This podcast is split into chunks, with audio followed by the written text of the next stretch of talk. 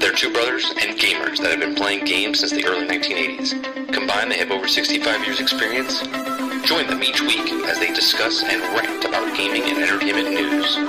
This is Generation X Gaming.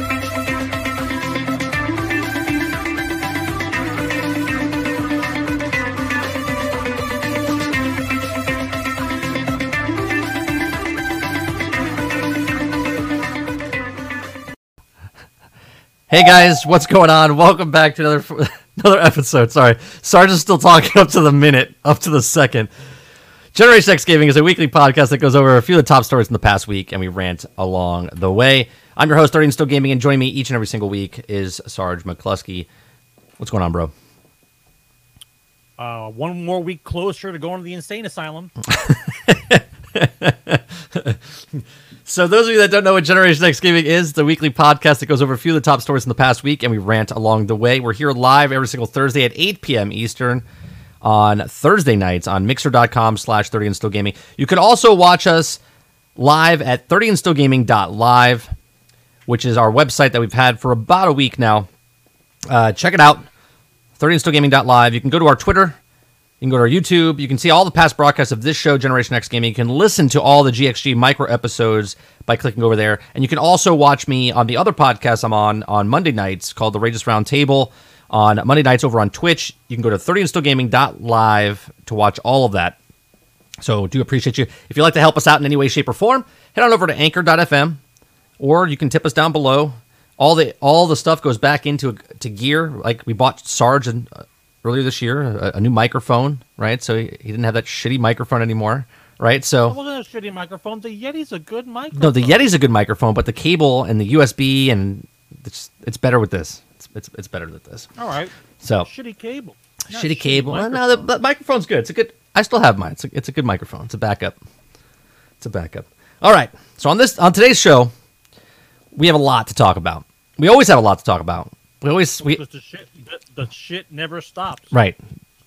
Bad news all the time. Right. So we have uh we're gonna talk about BNN right right right, right. bad news. Uh, news Network. We're, we're going to talk about Fallout 76's roadmap. I want to talk about not the whole thing. We're just going to talk about little bits and pieces of it. Okay, we're going to talk about uh, Anthem. They came out a couple uh, days ago and said what they're doing or not doing. Uh, the Culling. This has got to be the biggest clusterfuck of all of all business models I've ever seen. I told you I'll give it to him though. He's he's got balls though. he's got to owe he, he he's got to be owing someone money right he's got to be owing someone money it's just it's just very strange uh, we're gonna be talking about uh, lots of lots of money from 2k and from fortnite uh, 11 years minecraft has been out can you imagine that's been 11 years sarge sarge uh, give me a sentence real fast so i I can I think it's I think it's longer. You were playing it way before it even came out. You were playing like three years before it came out. So I, for you, I- it's like no no no. It's 11 years no no 13 no no. It's 11 years from when it came out in alpha. It was it was 2009 Oh, when I, yeah yeah yeah. 2014 i think is when it launched. I think when start when uh or was it 2011 i forget. I forget. It's been a long time. Uh, and we have other things. We're talking about joe rogan. We're going to talk about Zack snyder cut uh, and many other other stories. So first up i want to talk about uh, destiny right we, me and Sarge always go back and forth. We wanted to we wanted to dedicate a show just to Destiny, but I feel like that we say the same stuff over and over. Well, be- We we well, say new things, but it's right, mostly the same I, stuff. I will. I will. I will promise tonight. I will not rant about Destiny. I will have constructive words. Well, we're not we're not going to talk about it like that. So what I'm going to talk about Yeah. is that the this season that's happening right now, right? So this season right now is, in my opinion, right? My opinion, meaning my opinion, okay, is the worst season. And I didn't like Drifter at all, okay, but at least Drifter brought something, okay. This was nine weeks of playing Seraph Towers, okay. Six weeks into the Seraph Tower, they made it harder on week seven while the Guardian Games was out. And then the public event for the quest that you were doing for the for the Felwinter's Lie, the very first mission for Felwinter's Lie was 9 million points. Okay, 3 million per planet. We talked about this a little bit last week. Okay. Well, it got completed on Sunday, right? The, the community came together reluct- reluctantly, okay, but they came together, and it's Sunday before midnight, okay, before the the 12th hour or the 24th hour, okay, they completed it. Now, I was on Io. I got there at 80% left. All right, I completed two on uh, the the EDZ. I completed one on the moon, and I didn't get to complete one on Io because they completed it while I was doing it. Okay, but there was nobody on Io on the Xbox. The Xbox was was terrible. Only nine million exactly, Hunter. Maybe So- you were just in a maybe it was just a bad Nope, instance. nope. I left and came back. into. Nope. I, I exited and came back three times. Did you walk backwards while crouching? I, I spun. I did the spinning thing. you spin I, around? I Yeah, spun. Yeah, I did. I did all the stuff to, to try to get people to to pop in. So this season to me was like garbage. Doing the event, I was like, all right, we're done with it. Next step.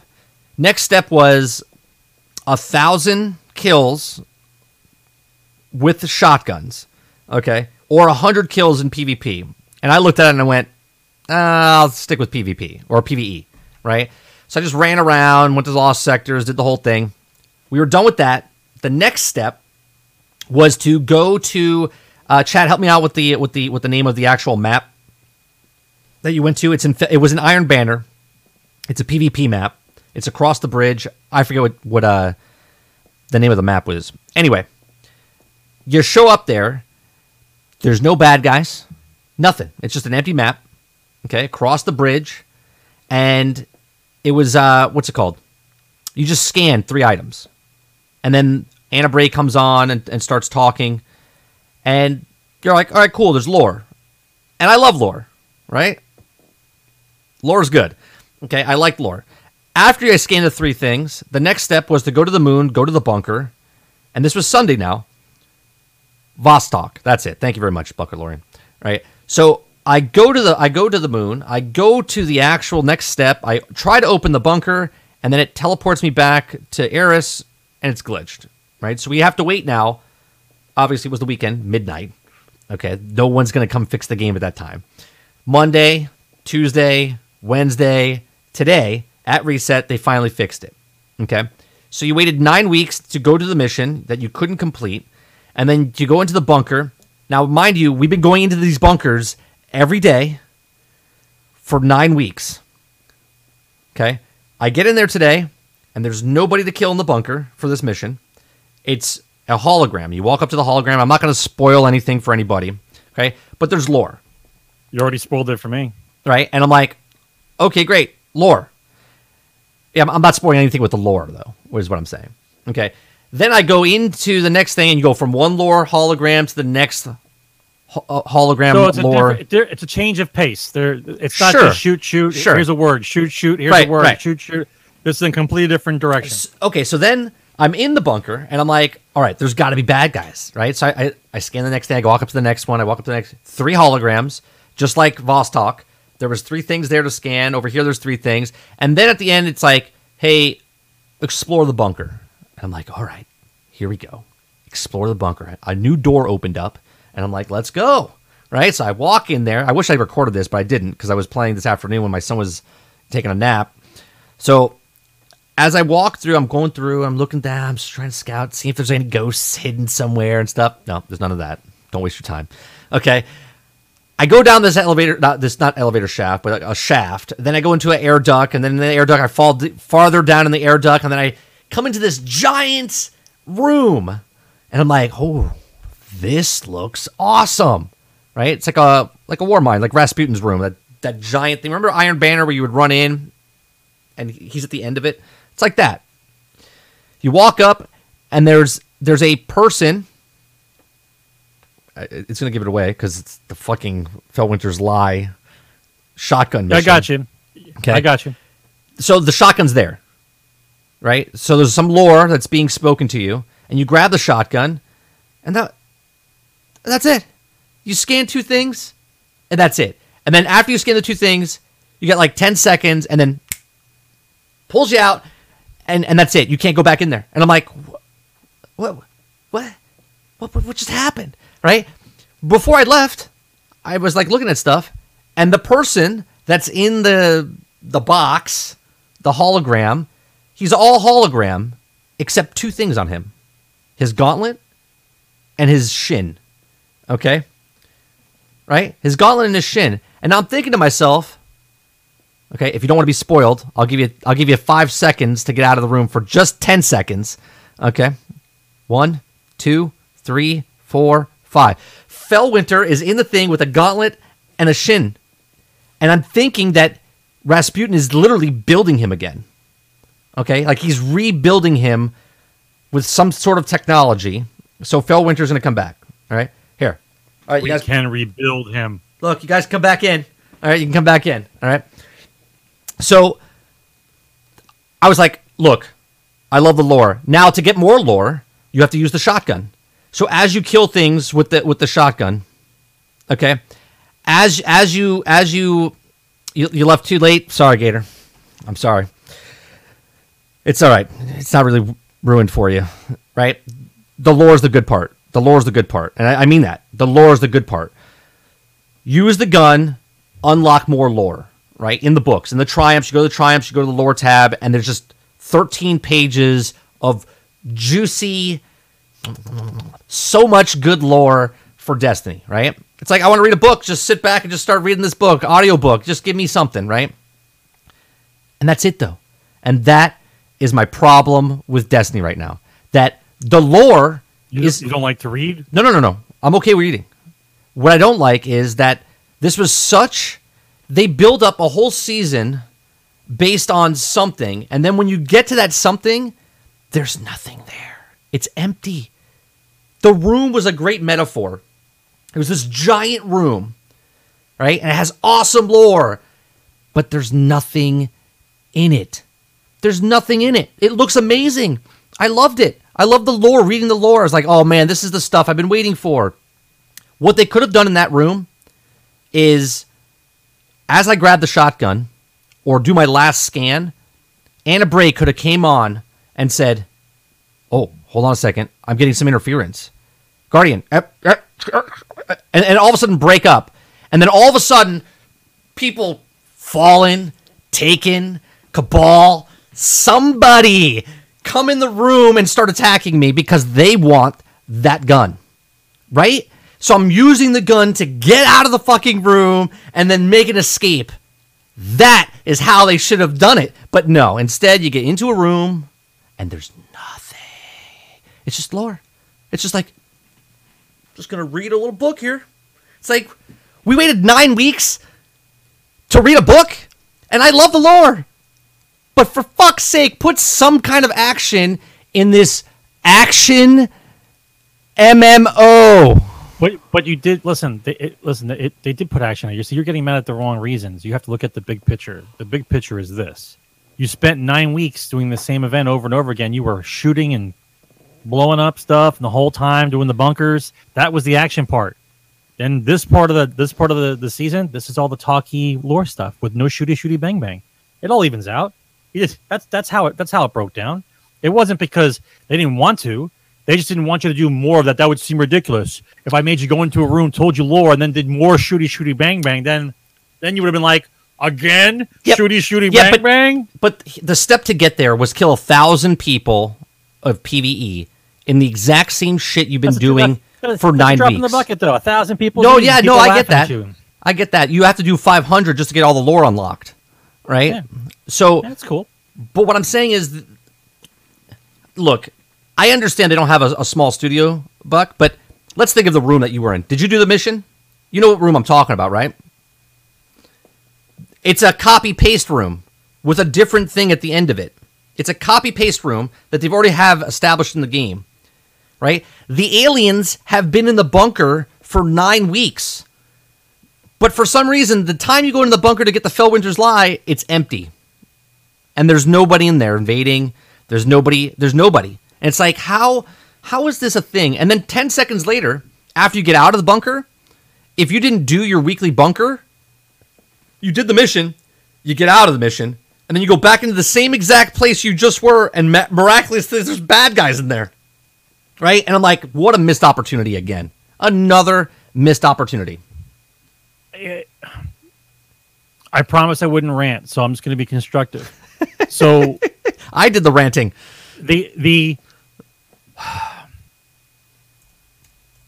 the team that's currently working on the game is smaller.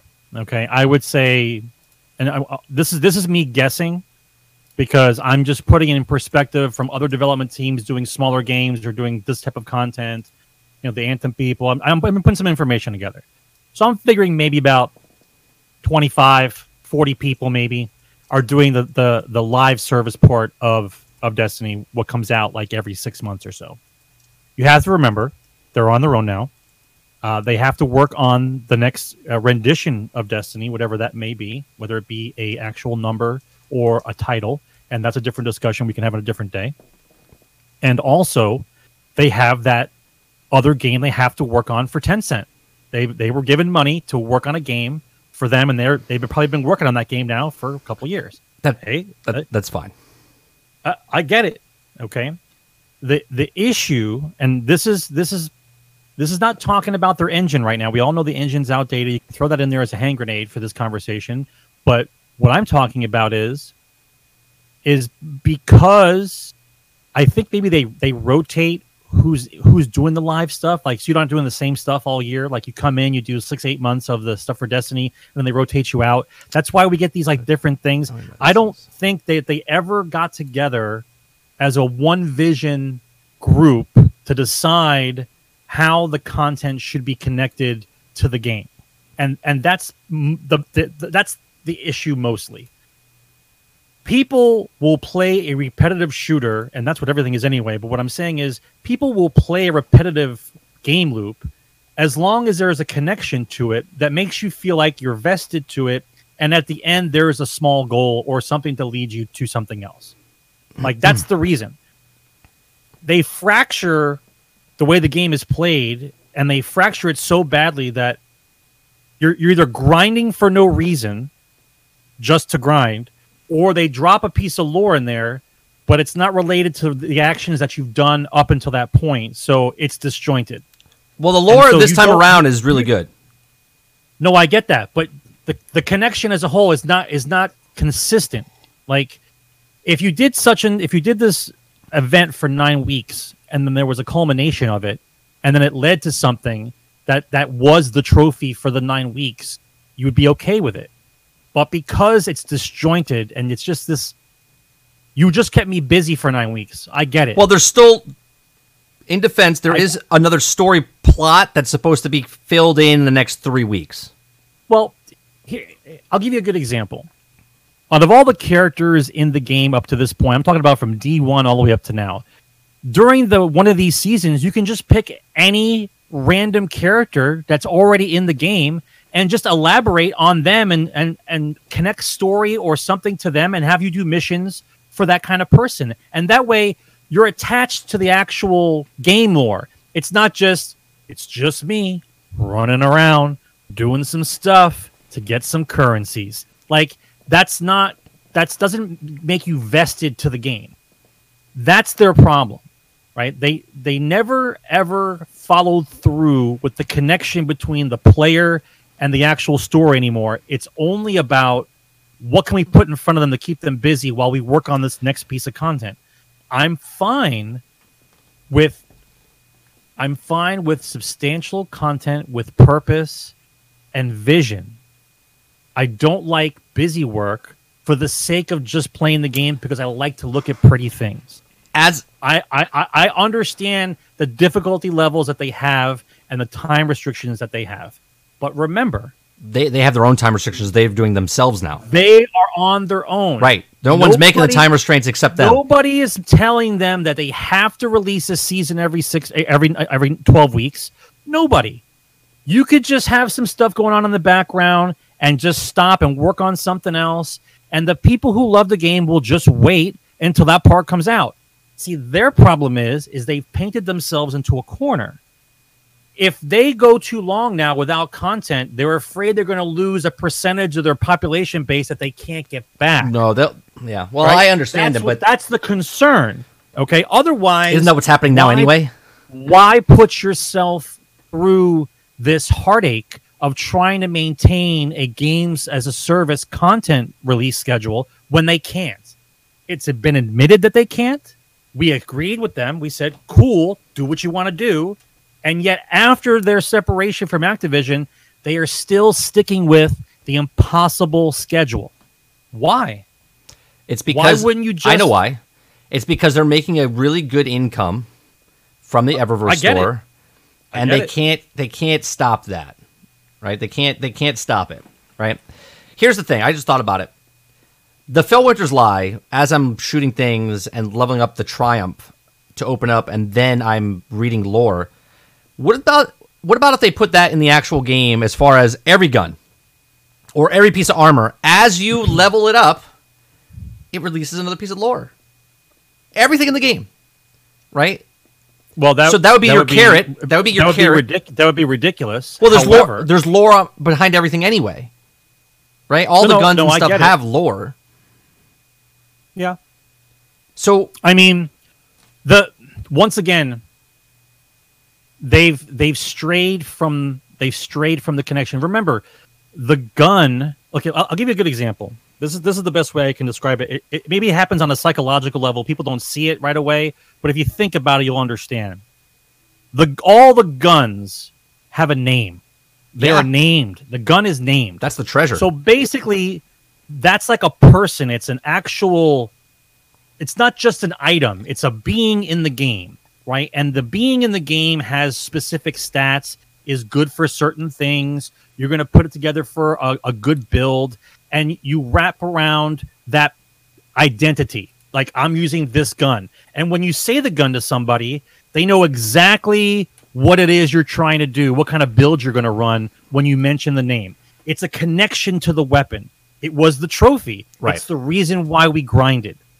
Now they have slowly eroded the connection between their core value of the game, which is find the gun, that's the treasure, build around the gun. N- now they're they nerf guns, they nuke guns, they they they basically just sunset weapons. They, they the identity of the game is slowly being eroded. There's no reason to want the weapon anymore because you just said to me later on there'll be another weapon, right? So Right. it doesn't matter Right. about getting this weapon now. There'll always be another weapon. Whereas before, the actual pursuit was the weapon. The that's the, the ultimate treasure in the game was a weapon. Like armor was too, kinda, but the gun more so because the gun's names meant something. And that's the difference now. This is why the whole argument with sunsetting is so polarizing to most people is because yeah, I'm over it though because it happened 4 times already.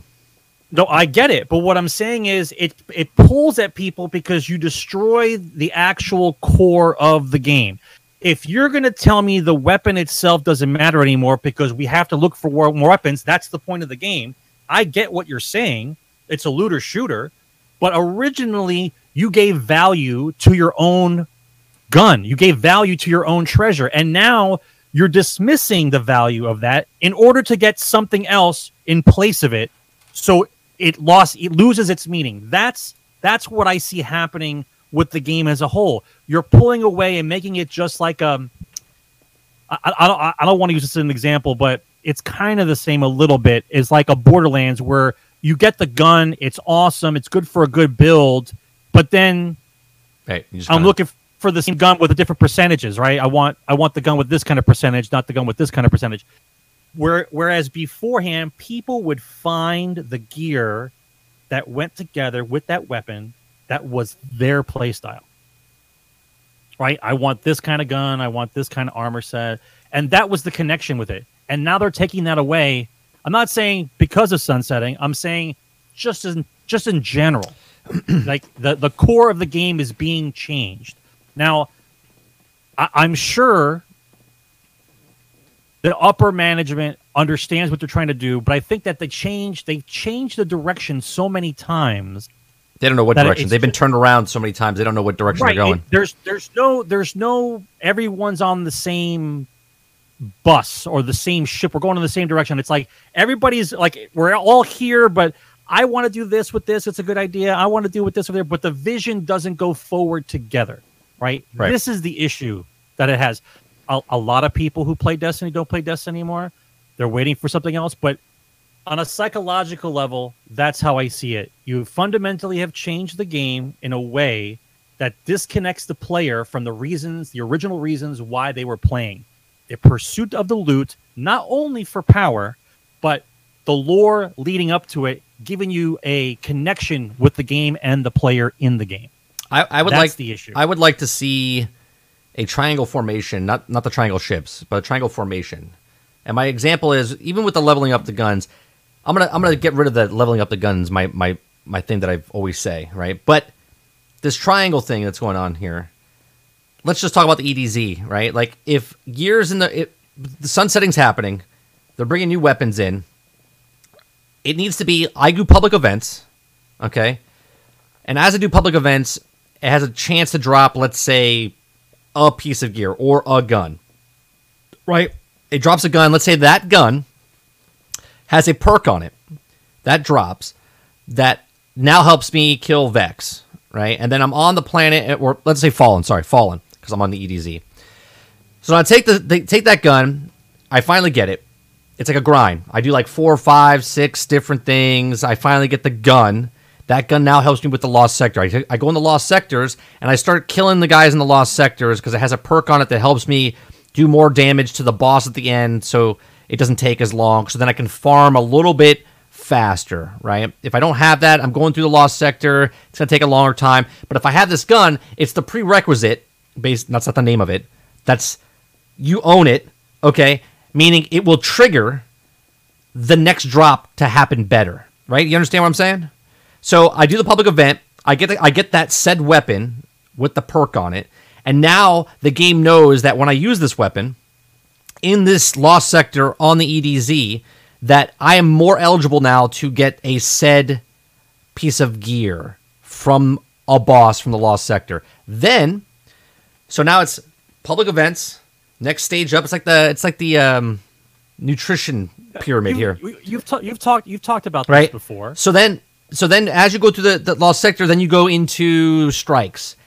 But each lost sector drops a piece of gear that helps you with the strikes, and then the strikes drop you something for the nightfalls, and then the nightfall drops you something for a world boss, and the world boss drops something to help you with the raid. Right now, you could do all this stuff without any of this gear. It would just be harder for you to do.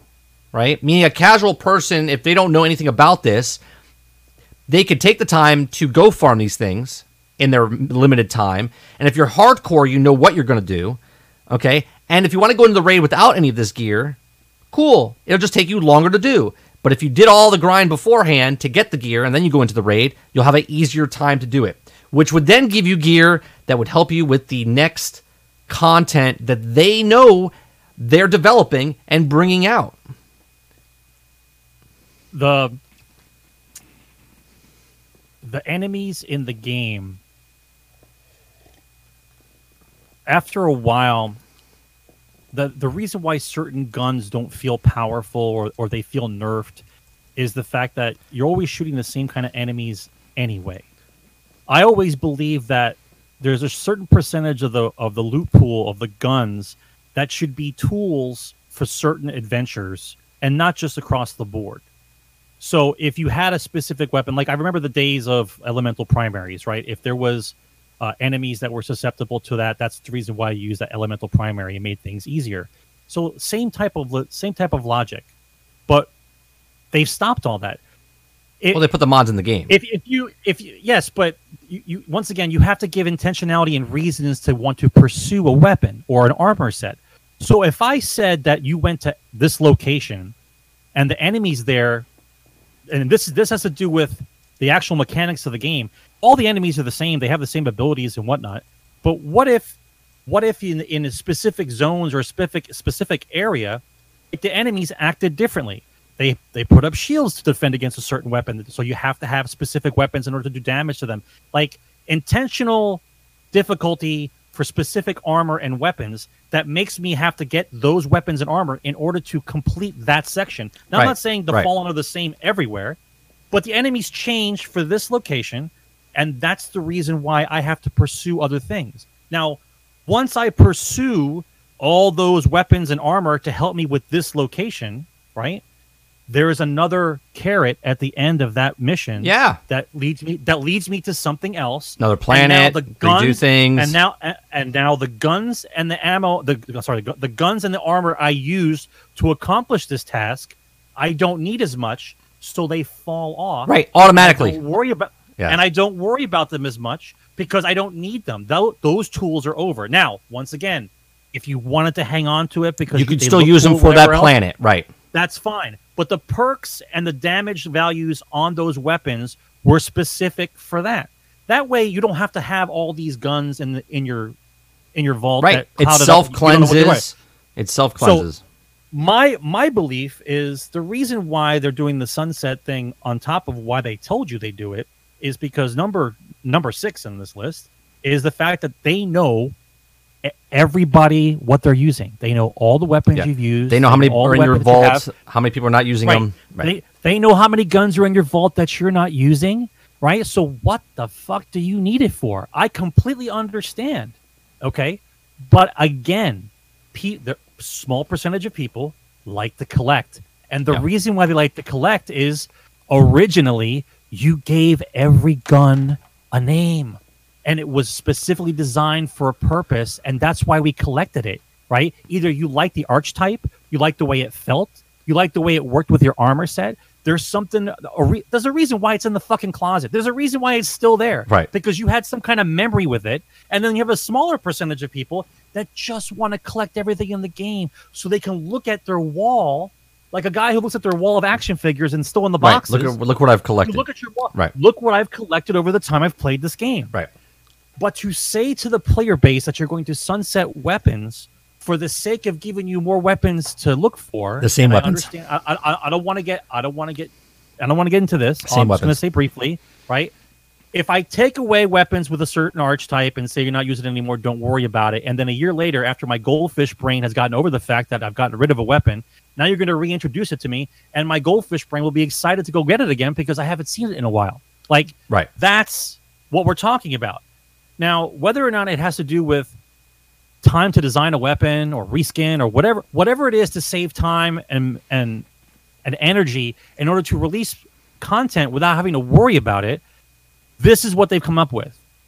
My theory is that the connection between the weapons and the armor and the game itself is fundamentally broken Yes. that's why they have to do all these band-aids if if the intentional reason to get gear was to do a specific job i would cherish the gear look for the gear and by the way this would take some time it, whether you be casual or hardcore doesn't matter if it took 40 hours to get a full set of gear in order to complete this objective it's 40 hours to find the gear and, and do this objective if i did it in a week or if i did it in three weeks or if i did it in um, three Right. months Three months. Right. is up to you. It's nothing to do with anything else. This is the grind that it is, and that's what it is. Now, after I complete set objective, once it goes away, I don't, the the proverbial carrot that's at the end of that pushes you up further into the hierarchy of the. I don't want to use this example, but it is what's what it is is of the pyramid. Right. right? It's pyramid. baseline stuff, higher level gear, higher level gear, and the higher you go, the more narrow it is to actually find that gear. Right. Like what you have to do to get that gear, and that's what the high level grind is for the professional guys because they're looking to find out what it is and how to get there. Right. The base people go up as far as they want. If they don't want to go up any further because they don't they don't have the time to do it, eventually you could, but not right now Yeah. that's that's the fundamental state of what we're in now. You can you can argue about it all you want, but at this point, you guys should be you guys should be desensitized that they've taken your weapons away three times or four, Four. times Four now. times. So sunsetting sunsetting to most people is like. Uh, the, we saw this coming. Like, what? You can't Yeah. go anywhere. You I- painted yourself into a corner, and that's it. I'm not It's angry. fine. I'm not angry about the sunsetting. I get why they're doing it because they're fundamentally their systems broke and they had to put It a band-aid. broke. Right, they had to It's put a broke. band-aid on it, which is fine. I was I was furious D1 when they were coming to D2 and they said they're blowing up everything. And I was like, you already took it away from us one time already. But once again, So- the, the the the fixes the fixes of what we're discussing are already made in the game. See, that's that's that's the part that saddens me. Yeah. Is all the things needed to quote unquote fix this type There's of assets broken already in the game that you- gameplay. that you're doing, Assets yeah. are already in the game. Like if if you were being if you were being attacked by Fallen with Siva weapons and you were taking like a shit ton of damage, and then you'd have to go find the The Siva- Siva armor Right. to Mod, protect yourself something. from right. right right you would pursue it. There would be a reason to do it. Here, like that kind of thing. That way if you let's if you went to like planet x like you and your boys get on you're like it's friday night. We're gonna get on tonight. We're gonna do some shit. Cool. Like where we're going we're going to planet x. Okay planet x. Gotta gear up for planet x. So i gotta get this specific gear i want Right. on these specific perks and then we go there to find what it is there is to find there. That's the pursuit that should be. Like, right. everything is the same all the enemies are the same right. The guns all feel the where you same. Right. Right. So it would be cool just to go onto a planet and have like a fallen captain like whoop your ass and have some kind of new ability or something. You're like, what the fuck is that? Like, what if what if it was what if it was put into play that when you fight a captain one on one, you know, he always puts up a shield or does a disappearing act. But if you guys focus fire on him, it stuns him enough to where you can actually do damage to him. Some kind of mechanic like that. You mean a Now- mechanic, Sarge? What? No, no, but but we've seen this mechanic before because when the when the captains came out after um, uh, Taken King, they had that ability where they would freak out and teleport or, or go invisible. That that cool move he did that would piss you off, and he would always he always KO you. He appear right next to you, Right. like that kind of thing. Like that was kind of cool, right? You had to figure out where to go and how to handle him when he started doing that move. And like, yep, pain in the ass, yes. And if you were by yourself, harder than if you were with a group, yes. But it was a challenge Right. right? We're missing that. We're missing that because once again, guns have bec- the guns have become the same. All the guys are the same. There's no reason for me to change my tools in my toolbox. It's just what I feel like playing today. So Swifty's brought up a thing. That's what that w- that was the the point was for the mod system, right? And he is correct, but they implemented it shitty, right? Because you're getting random mods randomly, right? You get random mods randomly. You don't get specific mods in certain places. See, they took away the guns, and when they made the guns a gun is a gun, they didn't implement the mods, right? And then they got rid of the standard weapons and brought in random roll weapons, but then they brought in mods, and it's like, but what is the point? Then they brought the system in where you put the you're you're muted, you're muted. But you know as well as I do that as soon as they said all the guns were going to have a specific role and that was it, that was a downfall of the whole system right there. Because you needed the randomness in order for pursuit. Right. Right. Yeah, neutralizer. They are doing that for the champions now, right? But the the the, the system is still kind of broke, right? Because if they had the mods where you can go to certain places on a certain planet and go that this mod drops from this person, intentionality. Someone asked me in the in Lono's chat today. They're like, "What do you think about uh, uh, division with the with the the place where you specific? You know where to go, like." shotgun mod drops here, all right, or the shotgun that you want drops over here. It's a better chance of dropping. So today I go do this said mission, right? Tomorrow it's different. I go to a separate, different mission. It's constant like rotating. It's the best system I think a game like this needs, and I think Destiny needs to take that from Division Two. So you can go to certain places and start farming certain things, and it changes all the time. So you're not just doing the exact same thing over and over and over, right? They should totally expand it. I'm just saying that the that at least Bungie is aware of the content. Like that's interesting. Correct, but at the same time, they've always implemented something, but they always forget to put the other stuff along with it. They they put one thing in, and it's boring as fuck because they forgot to put the other things in, and then they change this, and then bring something else in, and they they're like, oh well, this is not working either. They keep swapping back and forth. If the guns were just a stagnant roll, you get a gun, you that's it, right? That would have been fine if they brought the mod system in where I could change the mods out of that stagnant gun, right? Because then you're just getting a gun and then you go farm the mods. You're doing you're doing your own random roll. baby. Right. Then you go farm the mods and then get the materials and then change them out. But instead they didn't do that, right? They brought in the shitty weapons, got rid of vanilla, brought in new weapons, right? Then they they put the mod system behind it. Then they add the season pass. Then they add the mod slot for the artifact for the season where you have different mods. It's so convoluted and yet they don't stick with one or the other. They constantly are always changing and they don't it feels like they don't know what they're doing or they're just like Let's throw and see if this works this time around, right? And that's the issue, right? 2.0 armor was just introduced in Shadowkeep, and now they're already forgot about it. Now they're sunsetting gear, right? Some people haven't even got masterwork stuff now, right? And they're and they're some people won't get it. Right? So what's the point of the 2.0 armor system if it's just sunsetting now? It's it's very strange the way they're they're doing stuff. But but that's why but that's why it's called a band aid. It's not really a fix, right? So if you're going to sunset stuff, then really what's what's going to happen logistically is you're going to have to let gear drop more frequent in order Right. to make up for the fact that you're sunsetting stuff, so people get it faster. Now, if that was the case originally, then you wouldn't have to worry about sunsetting something because people would just keep cycling through gear. Right. So you're just you're just saying, you know, one for the other, one and you're going back and forth. It's not it's not a solution, right?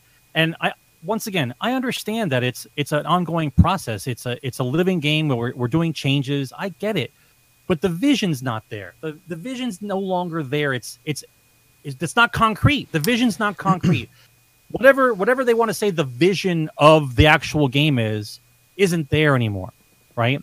It should have always been whether or not you believe it or not, is the story is there to get you in, and the and the repetitive game loop is to complete the story of whatever chapter the story is at Right. that moment, whether it be for that month or that year or the six month period, whatever you pick it, you pick the time frame, and then once that once that chapter closes for that character, some changes can happen, and we move on to the next thing. But as you notice, the longer we go, the more away from character and story we are, and it's just grindy.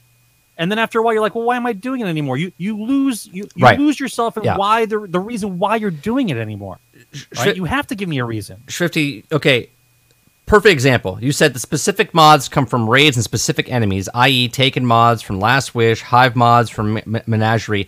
But here's the issue: the the mods that you can use only work for the armor for that season, right? So this armor that I grinded for for the other nine weeks or twelve weeks in the other season, right? Now has a perk on it that's obsolete 12 weeks later. So if you're a person that only plays casually, you'll never ever get that get gear because you're always chasing the next type of gear, right? And that's the stupid part. Where if they just made the mods where I could take, I have a suit of armor that I'm building up, right? Because I don't have 40 hours a week to play, right? I'm not talking about me. I'm talking in general, right? I only play 10 hours a week. I only play 20 hours a week. I only play five hours. If your RNG is the best of the best, you might get the gear that you want sometime before sunset. Okay. But obviously you can't, right? Because the time that you put in to kind of roll and roll and roll and roll and roll again, it's not going to happen. So all of a sudden, why can't I have the armor that I want and then take that mod and put it on all my gear? And this is the perfect example. Now they are doing it now. So you could take this armor and then 8, 9, and 10 now can use this certain armor. But this is my point. They always put something in the game, but then don't put anything else with it, and it screws up what the purpose of it was. Okay? And then they're like, oh, we'll fix it next time. They need to have the foresight to implement something and go, ah, that seems like it's Yeah, broke. they- Maybe we shouldn't do that. Yeah, but right? they haven't. It's they, they've been kicking the can down the road. That's all they've been doing. It's not a.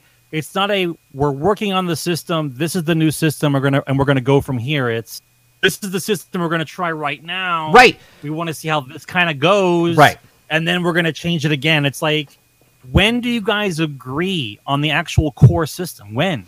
Like, see- how many times do you have? How many times do you have to reset before you realize that you're never gonna not reset? Buck, that's exactly it. When they first implemented 2.0, I was like, well, this is stupid. I can't use the armor that I that I already have with the perk. I have to get this set of armor to use the perk for this season. I was like, well, that's stupid. It's ugly. And then they're like, oh, we'll put transmog in so you can use this, right? They're constantly changing up the thing. They're like, well, we put this in. Well, this is broke. Well, let's fix it with this band aid. Here we go. There's Armor 2.0. You can now change it with these set of mods and with only these set of things to transmog. And then they're like, oh, well, that's broke. Uh, band aid. Now you could do the one before and the one after. Okay. Oh, band aid. Oh, now we're sunsetting. Oh, band aid. Here's a. Do you see what I'm saying? This is being not- fixed it's not- now. It's not a fix to the solution. It's just kicking the can down. the It's just right, kicking the can till you get to the can again. You're like, up, still broke. Kick it again. Let it roll down a little farther. All right, all right. We're beating, we're beating a dead game. Right, we're beating a dead hooker. Okay. Uh, but it's it, it's it's. I listen. I get the reason why everyone loves it. I I completely agree. I I was hooked on the story for a good portion of its lifetime. Like I I get the whole game premise. I'm interested. But the problem is, is it's it's fundamentally broken, and they. I don't think I don't. Everyone ke- listen to the way people talk about it. They're always talking about, well, the next thing is going to be better. The next thing is going to be better. It's always better. Like I listen, I I understand that everybody who lives life is going to think, well, if it's a shitty day, the next day is going to be better. I get that, but if it's a if it's a repeat of the same thing, it's not that it's it's getting better. It's a repeat of the same issues, and there you don't you don't have your solution. You just have a temporary fix until we recycle. Now, Here, once Sarge. again, this is my tweet earlier. if- right there's my tweet. if if you listen if you are conscious of your actual time inside this game you would have known that they have said things repeatedly over the years on how they were going to fix these type of things but then don't because you forget that they said them it Yep. was only a year ago Yep. right what what about that tweet someone put on what was it uh, was it in lono's uh lono's uh It was in it was in the YouTube section. The guy who commented where- from 2014. it was, it was, it was a, right, it was the quote from the it was the actual quote from the actual Bungie that said, "We respect your time and whatever the, the thing is, and we, we we hear you. We're listening. We hear you, Right. and we want to respect your time, and you want to keep the stuff that you want to keep. And then here we are, six years later. This is this is the tweet right here that I, I said. I just put a goldfish looking at you. That's it. I said hashtag FFS for fuck's sake, goldfish. If you get it, you get it. If you don't, you don't. But I said this on the Rageous Roundtable on Monday. Okay, I said the I'm Destiny sure people weren't happy with the you. Destiny I'm community- people weren't happy with you. Nobody, nobody likes to be called a goldfish. Right, your However, brain- it- it- forgets However- what they did a season ago. ten months ago, ten months Right, ago, yeah, right. you forget. However, in defense, in defense of the goldfish, they did do psychological testing, and they said that kids nowadays have less than a goldfish. span Yeah. Than a goldfish. Right. The goldfish is actually better than us. see- yes. I don't see how that's really an insult. I would think you would take that as a compliment. You're Right. being called a goldfish. Right. I You're think you're, you're, you're better than humans. Right. right. Right. All right. Let's switch. Let's switch uh, topics here. Um, now that took up 47 minutes. Fucking Destiny. Well, man. Destiny. I swear would- to God. Listen, just like just like the game itself, Destiny takes a lot of time. It's a grind. Yeah. All right. So the next thing is Fallout 76. Fallout 76 implemented a a system where they're doing a season pass. Right. I brought it up a little bit last week. Didn't really go too in depth with it, but what I want to show you is if it's here. Let me see if this is the right one. By the way, Tweak, if you're in the room, I I I didn't activate the code, bro. I'm sorry, I can't do it. I really appreciate it, but I can't. uh, it's there's there's just there's a line in the sand for morals and scruples, and I can't pass it right now. Sarge Sarge is not doing it. He's just like, nope, not doing it. All right, so the the roadmap has this this. Uh, do they have the actual board on here? Okay, they do. So there's a board game esque thing that you get to play while you're while you're doing the actual game, right? So you play the season pass. There's a board game in the actual game now. They've taken the challenges out of the game. So right now, if you logged in, Sarge, and you did your daily and weekly challenges, they give you anywhere between like 10 and like 40 or 80 atoms per thing you complete. Now the challenge could be go uh go make um you know 9 health packs or 10 health packs. Go visit this location. Go take a picture here. Go level up in this area. These are the different challenges that they're happening right now, right? So you might get let's say if you play every day and you do your dailies and weeklies, by the end of the week, you might have, let's say, uh, this is just a random number, 350 atoms, right? It could be more, could be less, whatever. Just say 350 atoms. So now what they've implemented is a season pass. So the season pass, as you go in, which is free, and now they said it was free for the first season, is what they said. They didn't say if it was free for the other seasons. So everyone was wondering, hey, does that mean after this first season I have to pay for the season pass for this board game thing? Then no one got back. No one said anything for a week, and they finally came out and said, no, no, no, all season passes are free. You know they were on the fence, right? They're like, should we say anything? We don't know. Well, and and, and Pete Hines and Todd Howard are probably like, uh, yeah, let's go ahead and give it, to them. It, it it doesn't take a week to figure out what it is you were going to do. Right, exactly. Right, you should say no, no, it's all free. Right? Instantaneously, should have been like, yeah, it's all free. Yes, but he said originally in the very beginning everything would be free when it comes out. Like, listen, you listen. Once again, you cannot believe what they say because even they don't remember what they say, and they change it later on down the road. So- I don't believe in roadmaps. Well- you well- think I believe in a roadmap? the season pass just i'm looking through here for a second right and it's got a couple of cosmetics and stuff along the road okay which is fine so all you do is play the game and you level up. I up like that it's a board game that's kind of cute, but Right. it's not going to get me to load it. it's as you go through every like 10 spots you get like atoms like you get currency on the board right so this one goes up into about 11 spots and then you get more currency and then this one goes up to about 9 spots and you get more currency so on and so forth now what i don't know is if every day you play right now you can level up and get 250 or 350 atoms a week but right now it's every 10 levels so each time I go up every 10 levels, is it enough atoms that I can use to purchase stuff in the store, right? Or do I have to constantly go up, you know, is it 10 atoms? Is it 20 atoms? Is it 50 atoms? Is it 10, 100 atoms? Whatever it is, it's got to be something worth your while. Otherwise, the challenge mode was better than what this mode is. On top of that, they are giving you cosmetics throughout the board as you go up and level up and stuff. Now, they said they might do something with the Fallout first if you're paying. They might give extra bonuses and stuff like that on top of it. But they're going to make buku bucks off of this because after two weeks, after the season passes out, after two weeks, they don't want anyone to be ahead of anybody else from the start. After two weeks, if you haven't played, you can start purchasing levels of the season pass to unlock things for 150 atoms per level, and you have to buy one level per thing, right? You can't buy like 10 in a row, right? So this is their safeguard to say, well, we didn't force you to get 10 levels, it's just one level at a time. But it's a dollar fifty a level, okay? A dollar fifty a level, there's 100 levels, okay? After two weeks, okay, if you, let's say, they said now leveling up is about an hour a level at the early stages, and then it gets to about two hours a level, right? So when is that? Is it past 50? Is it past 10? Like, what is it? We don't know what it is, right? I have to say, if I get enough atoms with this and I'm getting weapons and I'm getting armor and I'm getting stuff cosmetically as I'm playing through this leveling system, just playing the game, whatever you do, because everything in the game gives you XP. Everything.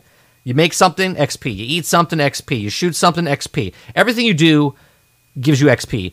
As long as they're giving me enough XP and I'm moving across this, I understand it. But if they're being a little grindy to make me buy stuff from the Atom store more than they want me to do now, that's a little scummy to me, right? So obviously, you already said what you what you thought. This is not going to get you into the game, okay? But do you think this is a good strategy?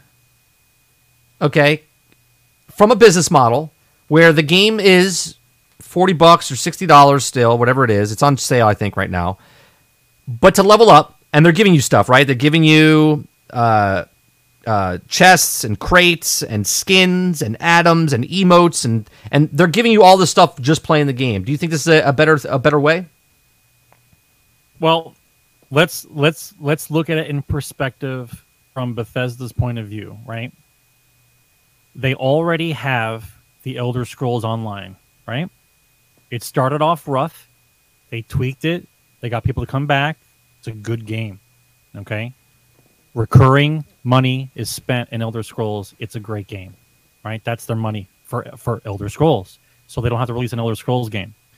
Now their other major IP is Fallout, and they decided to go the same route. They wanted to try to figure a way to make Fallout in the same type of not exactly the same as Elder Scrolls, but a version of it where it would keep people in a subscription model, uh, come out with month uh, seasonal content, get people involved, reoccurring money, right? And this is their attempt with Fallout inside a broken engine. Okay, because they didn't have enough time to put together all the stuff they wanted to put together.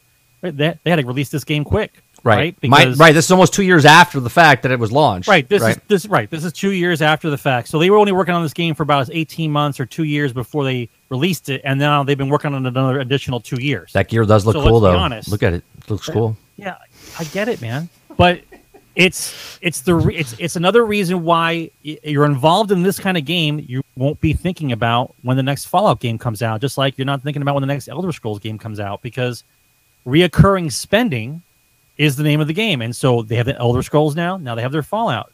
So they don't got to say shit, man. The, the, the, only reasons why you come out with a new game is because uh, uh, um, revenue for that such game has dropped off, and now you need something else to generate revenue. If if my if my two largest IPs are in the market with reoccurring spending and service models, uh, uh or m- monthly service payments, or whatever, I'm sorry, uh, what the hell is it called? The word escapes my brains. I'm in quarantine for too long. Subscription model, right? If I'm involved in this, then I don't need to. I, we don't need to make another game. I, we don't need to make another Fallout. We don't need to make another Elder Scroll Six. We can put that on the back burner right. because we got an Elder Scrolls perpetually going on right now. I got a Fallout going on right now, twenty four seven Fallout forever, right? It's it's done in such a half ass way. Okay, inside the broken engine that it is. And they're going to just keep slogging through the mud. And by the way, they slog through the mud because it makes money. Right. You, this this is the part that you guys don't get. They didn't have to reinvest any money into new engine or anything else. They just took their engine, slapped it into a server, and said, "Hey, let's make a multiplayer game out of this. We can make it work. Not right away. we can't make it work right away. But if you give us two years or so, we can, we can, we can get it to work." Right, Buck. I mean, it is. It's the Fallout 4 engine. It, it's it is. I mean, you you want me to be positive. Well, it's older than and that. You want me to give construction constructive criticism to a broken game that's seven years old that you want me to pay monthly for. Like I'm not I'm not mentally disabled. I don't I don't know how else I can say it any nicer. I, I can't. I can't do it. Okay, I can't do it. Like I get it. It's a business. Yes, it's kind of cool. The premise is there. Yes, you can sense the coolness oozing from it. It's you a fun game. It. It's fun with friends. But it's broke. It's broke. Okay, and I can't. I cannot. Even though somebody bought it for me, and I will not use the code. I I cannot support a game what that is specifically there to delay the fact of you making a better game. Okay, you know what I'm saying? So if you support, listen, if you support Fallout 76, the more you support it, the the the greater chance that you are not going to see another Fallout game. Okay, question for you. If this game if this game fails, if the game actually fails and they can't make it generate money, then their only option is to kill the IP, which I don't think they would do because they spent too much time getting the IP, or make another game. All right, so Sarge, that's how it works. What does Fallout 76 need to do for you to be like, I'll give it a try? Does it have to be in the next system? It has to be complete two more years from now. So it's like out for four years, like No Man's Sky, and they finally fix it, and then it, and then it's fixed, or just never. Doesn't matter what they do. It's un- unacceptable. You'll never ever give it a shot. It's a true question. It's not. I'm, I'm not it, it, it's it's not that it's unacceptable. Fallout is not meant meant to be a multiplayer fiasco. Fallout's supposed to be almost like a dark survival game slash RPG where any moment you could die. Like that's the whole point. Originally, Fallout was supposed to be a survival type game where I'm running around trying to do missions, figuring out the story plot of what's going on, and the, all the while trying to stay alive. At any moment, you get radiated, poisoned, starving, no water, you're dead. Okay. This is just like this giant cluster of just everyone just running around shooting each other in giant power, power armor. It's like, is there is there really any sense of danger when everybody's running around in the best gear with the heavy weapons and you're nuking stuff? Like that, all it is is post-apocalyptic same world. Like everyone's the same thing and just running around doing whatever. It's not a it doesn't it, it loses its fallout feel to me. So it doesn't belong it doesn't belong as an mmo it doesn't belong that way. Okay. So you're you're it'll never it'll never hit that for you. No. It has to be another another story driven post-apocalyptic i'm on my own nobody else is in the game with me. So hey listen you want to uh, do a, you want to do a co-op thing where maybe one other person's kind of with you kind of thing but even then it can be an npc it doesn't really matter so what you're saying is i, I hear what you're saying you, Tweak, do you hear what he's saying? If we get a Fallout First edition where we make a private server, Sarge would play with me if it was one on one. He said no. co-op. He said co-op and story. I, I you said, guys heard him. You heard him. Said he said it. Another person. He said it. I he said, but it, it, co-op it loses. it loses its. It loses the actual identity of the game. two, two, All it is two is a co-op. regular game with a Fallout backdrop. It's not a dark. Sarge, it'll only it'll only cost you on in the game. hundred and ninety dollars to play with me for the year on a, our own server. Yeah, only one hundred I ninety dollars. I, I have a comment. I've got one dry ball. Can someone help me? All right, we're moving on from one from one shit game to another. Anthem 2.0 is a long way out, according to BioWare's latest update. Now, this article is from Games Radar. Okay, the new status report of Anthem's overhaul overhaul Bio BioWare affirmed while progress is in the update is outgoing is still very far away. Former live service developer director Christine Dailey, now studio director at BioWare Austin, where, where Anthem 2.0 is in the works. Now, Anthem incubation team has kicked off, and we are starting to validate our design hypothesis. That's not a good thing when you're a game developer, right? That you're trying to fix a game and you're at your hypothesis now. Dailey says the incubator incubation is a term we use internally and essentially mean that we're going back to experimenting and prototyping to improve on the areas we believe we fell short on and to leverage everything that we we love currently about Anthem. First of all, before I continue on, experimenting and prototyping to improve the areas of the game, that was Anthem. The whole thing of developing Anthem was a experiment and prototype, and yet they're still going along with that, uh, which also fell short. We are a small team, and this is this is where it really hurts in the article. About thirty ish, thirty ish. Okay, earning a way forward as we set to hit our first major milestone goals. Spoiler: this is going to be a longer process, and yes, the team is small, but the whole point of this is to take our time to go back and the drawing board. And a small team gives us the agility a larger one can afford. Okay, the size of the overall team is a, is a surprise, but Dailey's explanation lines up with the previous comments from BioWare's general manager Casey Hudson, who said that the studio's goals with Anthem 2.0 is giving the focus of the team and time-tested, iterated, focusing on gameplay first. In order to renovate Anthem's flawed core without skimping on its identity, he also touched on experimenting in nature of Anthem's 2.0 and how much the subject to change. The reality is, to see things that look awesome at the end up cutting room floor and things that might stick out and you feel it's spending too much time on, but it's it's a spirit of experimentation.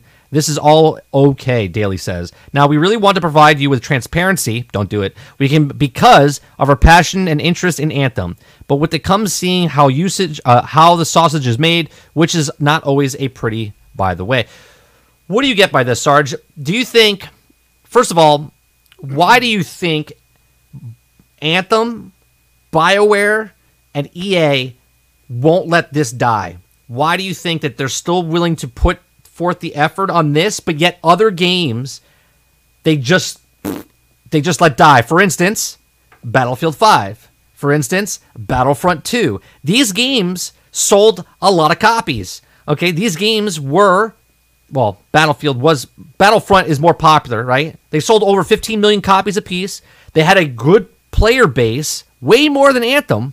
Okay, they're both on the EA Access uh, program. Why won't they let this game die? What are they trying to prove or experiment with this? Uh, and and from a business standpoint, this is an easy discussion to have. Those of you who are over 30 will be with me. I don't mean like over 30's head here. I mean over 30 in age. Okay, so Anthem is the IP that they wanted in order to be the games of service model that they needed. Right? It's supposed to be their WoW, their uh, Des- Elder Destiny- Scrolls Online, Destiny. their Destiny. Right. right? They know that recurrent user spending is very possible inside this game. The reason why they're still funding it with a small team to fix it is because even though it's, I, I don't remember the exact numbers, but it sold well enough, even though everyone got, sh- everyone got shit on for buying it, right? It sold well enough so they know what the interest is. It's a good game up And until they- end game. It's a good game until end game. That's correct. Yeah. And because they could not lock down that recurrent user spending inside of a game because it's missing everything needed for a game like that to have, rather than flush it down the toilet because they already spent eight years of development time on it. Okay. Thank good job, guys. Eight years. Right. Now they're going to put in another two years and bang out some stuff in order for you to come back and want to spend some more money with them. Well- that's why it's still there. Okay, well, right? hold on, hold- and now, and ex- in, in in comparison to why Battlefront and Battlefield was stopped, is because number one, nobody really wants to buy cosmetics inside of a Battlefield game with real money, right? So you remove that. Number two, you can't sell a DLC map pack because it divides the community. They said they weren't going to do that anymore, so they can't claim on that money anymore. And they they fundamentally have broken the population base inside Battle- Battlefield 5, so they can't really come out with something that they can actually make any real money on. So they just need to move on to the next game in order to start the process over again. They have to cut their losses and move on, right? Which is why I don't believe in roadmaps, which is why I don't believe anything any of these companies say anymore. Because if I'm not getting the full game in the beginning, I don't want to know you. I don't care, Right. right? The good thing about Battlefield and Battlefront, they could be they could be structured the same way. If you had a really kick-ass Battlefield game, like really kick-ass, like let's go back to like Bad Company or Battlefield 3, like where people were like all over it, right? Even though it was a mess, people were all over it. If if if in the middle of the first first year you said, "Awesome, we got a good population base," and you said, "Next group of map packs, 10 bucks." Right? People wouldn't get all up and up up and say and be like, "Hey, uh I don't want to fracture the community by buying a map pack. Well, then the argument goes back into play where you say, okay, well, I have to pay the, people for making the maps, so you have to pay for something, right? So do I charge you microtransactions? Do I charge you something? Or do I just say, hey, 10 more maps or eight more maps, 10 bucks, right? And anybody who likes the game who's involved goes, hey, 10 bucks, no problem. And they throw the money, just like you are now in Destiny. Season pass, 10 bucks? Sure. Throw the money. As long as I'm being entertained by it, it's cool. But for them to want to structure it like an anthem, they couldn't. right. That's why I I personally think that they they have a number in their mind business wise what they want out of Anthem, and they haven't gotten it yet. And they're not going to throw away a game that has the potential of making Destiny money or Elder Scrolls money. They're not going to throw it away. That's why it's still around. I'll, I'll tell you why they're they're putting money into it because we don't know the actual number they sold, but we do know it was in the top. It was the the best selling game in February or March, whatever it was. Okay, which means it sold over ten to twelve million copies. Okay, well, on a game that probably didn't cost them that much to make, they've already made their money back. All right, and That's there's correct. and they said, well, plus that's not including the microtransactions people actually spent in that game for cosmetics. Okay, so what they looked at and said, hmm, all right, what will it cost us to fix this game? Well, it'll cost us, let's say, uh, twenty million dollars. All right, twenty million dollars. How many people can we have working on it for twenty million dollars? Thirty people, sir. Thirty people. Great. How long do you think it'll take you to fix that? Well, I would say about a year and a half to two years, and we can slowly drip out stuff when we fix it and put it in the game. And they're like, all right, let's do that. Because no matter what happens now, it's still profitable. And that is the reason that Anthem is not dead. Okay? I Yeah. I hope, I hope, because I, I did. I actually liked the game more than Destiny when it came out because of the action, the way you flew around, the story seemed really cool, but it just seemed of a shell of a game. And the, the loot, the loot has to be better. If they took Division loot, dropped it into Anthem, okay, you have a fixed game. Okay, you have a fixed game. You just take the loot that happens in in, in Division, throw it into Anthem, and people would just just roll in that. Wasn't even close. First of all, Gator, you're you're you're comparing Destiny, okay, now compared to Anthem, right? Go back and let me put the fi- picture of the goldfish back up, okay? Remember when Destiny first came out, okay? Anthem, when it came out, was a better core of a game than what Destiny is. Okay, it's trashed. Okay, one, it's a third-person game, not a first-person game. Destiny has the best, hands down, best shooting mechanic. If it didn't have, if it had subpar shooting mechanic, Destiny wouldn't be as popular as it is right now because something in the endorphins in your brain just loves shooting a gun. It doesn't matter how many times you pop a Cabal's head, you absolutely love it. Okay, Anthem if it has the exact same, if it came out with the exact same lifespan of what Destiny sh- came out with, and they constantly change it, you can't compare Destiny now to that. You can't, right? Technically, you can't even compare either game because they're completely different, right? One's third person action RPG, and one was a looter shooter that's now changing itself to an action adventure RM RPG MMO, right? So just the changing of the of the guards. Anyway, there's something there with Anthem, but it'll never it'll never be there, right? Because so they they let's- they let's blew their load very early. Yeah, let's let's let's get let's take it down to brass tacks, people. Let's right. So when Anthem does come back, right? Does it come back as Lawbreakers? Does it come back as No Man's Sky, or does it come back as Battlefront? Well, Okay. Okay, well, okay. Like in what in what category do you think Anthem comes back as? That's that's the question. That, I give you that gives you a nice guy. besides uh, besides Anthem coming out, Battleborn, nice, nice. Right, right. Nice. Besides the game coming out where it had like server issues and glitching and couldn't get in, the game itself is pretty stable, right? It didn't crash a lot. Okay? It didn't crash a lot. So I don't want to say it's like a Fallout because it's a it's a better game than Fallout 76 is as far as that goes. Will it come back as a No Playing, Man's Sky? playing with playing with with electronic etch a sketch is better than Fallout seventy six. Yeah, the it, will Anthem be like No Man's Sky? Maybe, maybe. I would think that would come back more. Oh God, I would say it would have a revive like Battlefield. Listen, it's- hold on, it's hold on. A coin toss. It would have a It's comeback. coin toss between lawbreakers. I'm telling you, it's a it's a coin toss between lawbreakers and Battlefront Two. It it could Right? have a comeback When, when Anthem, like when Battlefront back, Four. those are the two options. Battlefront 4 when it came out was broke. It took 18 months to fix it. Okay? That's what I'll compare it to because it's an EA game compared to another EA game. If they can fix it, it can make a comeback like Battlefield 4 did. Because Battlefield 4, once they fixed it, was a pretty solid game. I, I really like Battlefield 4. Right? Obviously, it Took a year. uh, 18 months. It took a year and a half to Yeah. get it back, right? So I, I don't want to compare it to like a No Man's Sky and stuff because No Man's Sky is there's no way they're coming out with all this free stuff like like No Man's Sky did, right? Just they're just not. Uh, speaking from one crappy game to the next crappy game, go ahead. What are you gonna say? No, no, I don't want to go. Keep going. Going from one crappy game to the next crappy game, I want to talk about The Culling. Okay? The Culling is keeping its pay to play system by Exa- Xaviant regrets how it was announced, right? So, those of you that don't know, The Culling came out in 2017 It's one of the first or 2016, excuse me, was one of the first battle royale games to come out. Okay? It didn't do very well and it shit the bed and left. Took a year, came back.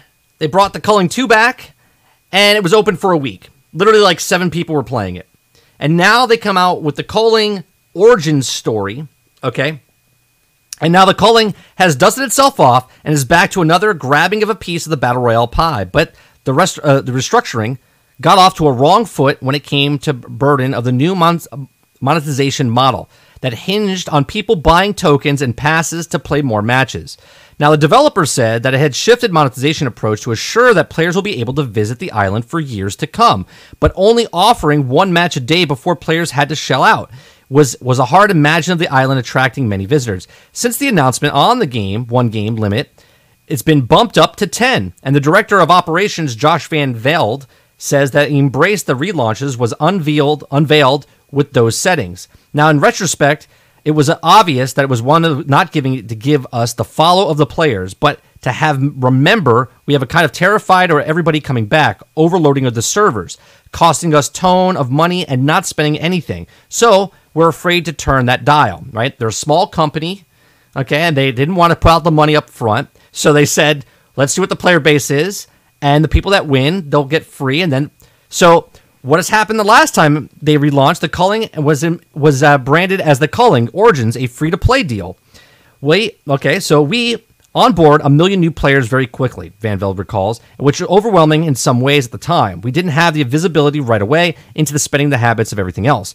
It took us a while to kind of release this monetization, look like relative as a AWS cost, but we were also spending tens of thousands of dollars every month. Okay, despite the large number of players and the developer wasn't able to cover the cost through the cosmetics and crates, so the culling was shut down. While it got chilly reception when it was announced, Van, Van said, think that the new model could still be a solution, giving Xaviant a more consistent income to keep the studio and uh, game afloat. The issue is claims was the developer didn't expect the players wanted to rerun daily. So we definitely weren't looking at it from the standpoint of somebody who says, hey, if this is the game is around a year, I'm going to play it every day for a year. We don't know if those people exist. Okay. Instead, Van Velde said the team expected players to play periodically and only make a few purchases. Maybe they'll save up a stockpile of tokens and occasionally dip into when the free matches run out, or they buy a pass and play it lots of just for a month. It was that case. Players would only spending a few bucks for the consistent returning players. The cost could ramp up.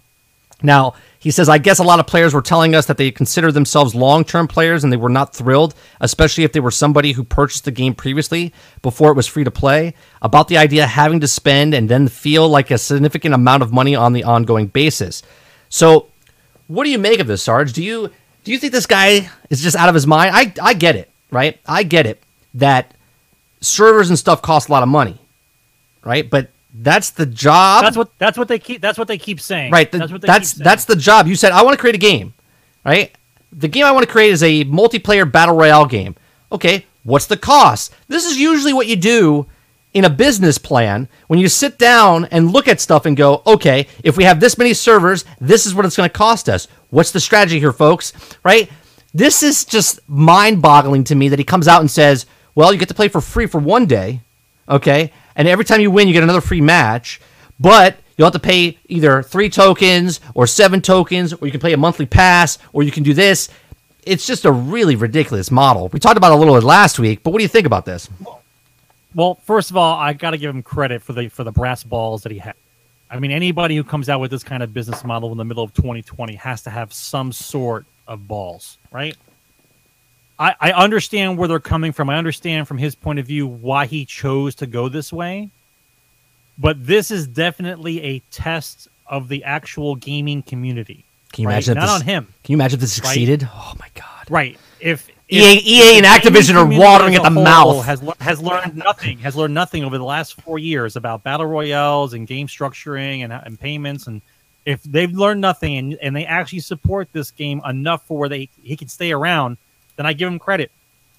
I give him credit. But as someone who's been alive and doesn't suffer from a head a head injury, okay, I'm not going to play an arcade game where I'm putting quarters into a machine for entertainment. In my house. Uh, like that. In- that in time- my like, house. that time has passed. That time has passed. I am not putting quarters in a machine to play three lives. Like that's not happening. He should So- come out with the Culling the arcade machine and put it in arcades. Right. He- The he would make more money. Itself, the game itself is okay. The graphics are not outstanding. It looks looks terrible. The- you know what I mean? But like com- compared to what's out there right now, like open the door, look outside, and let's see what other BMs there are. B- alright? BRs, BRs, right? Fort, Fortnite, BMs. Fort, Fortnite, Yeah.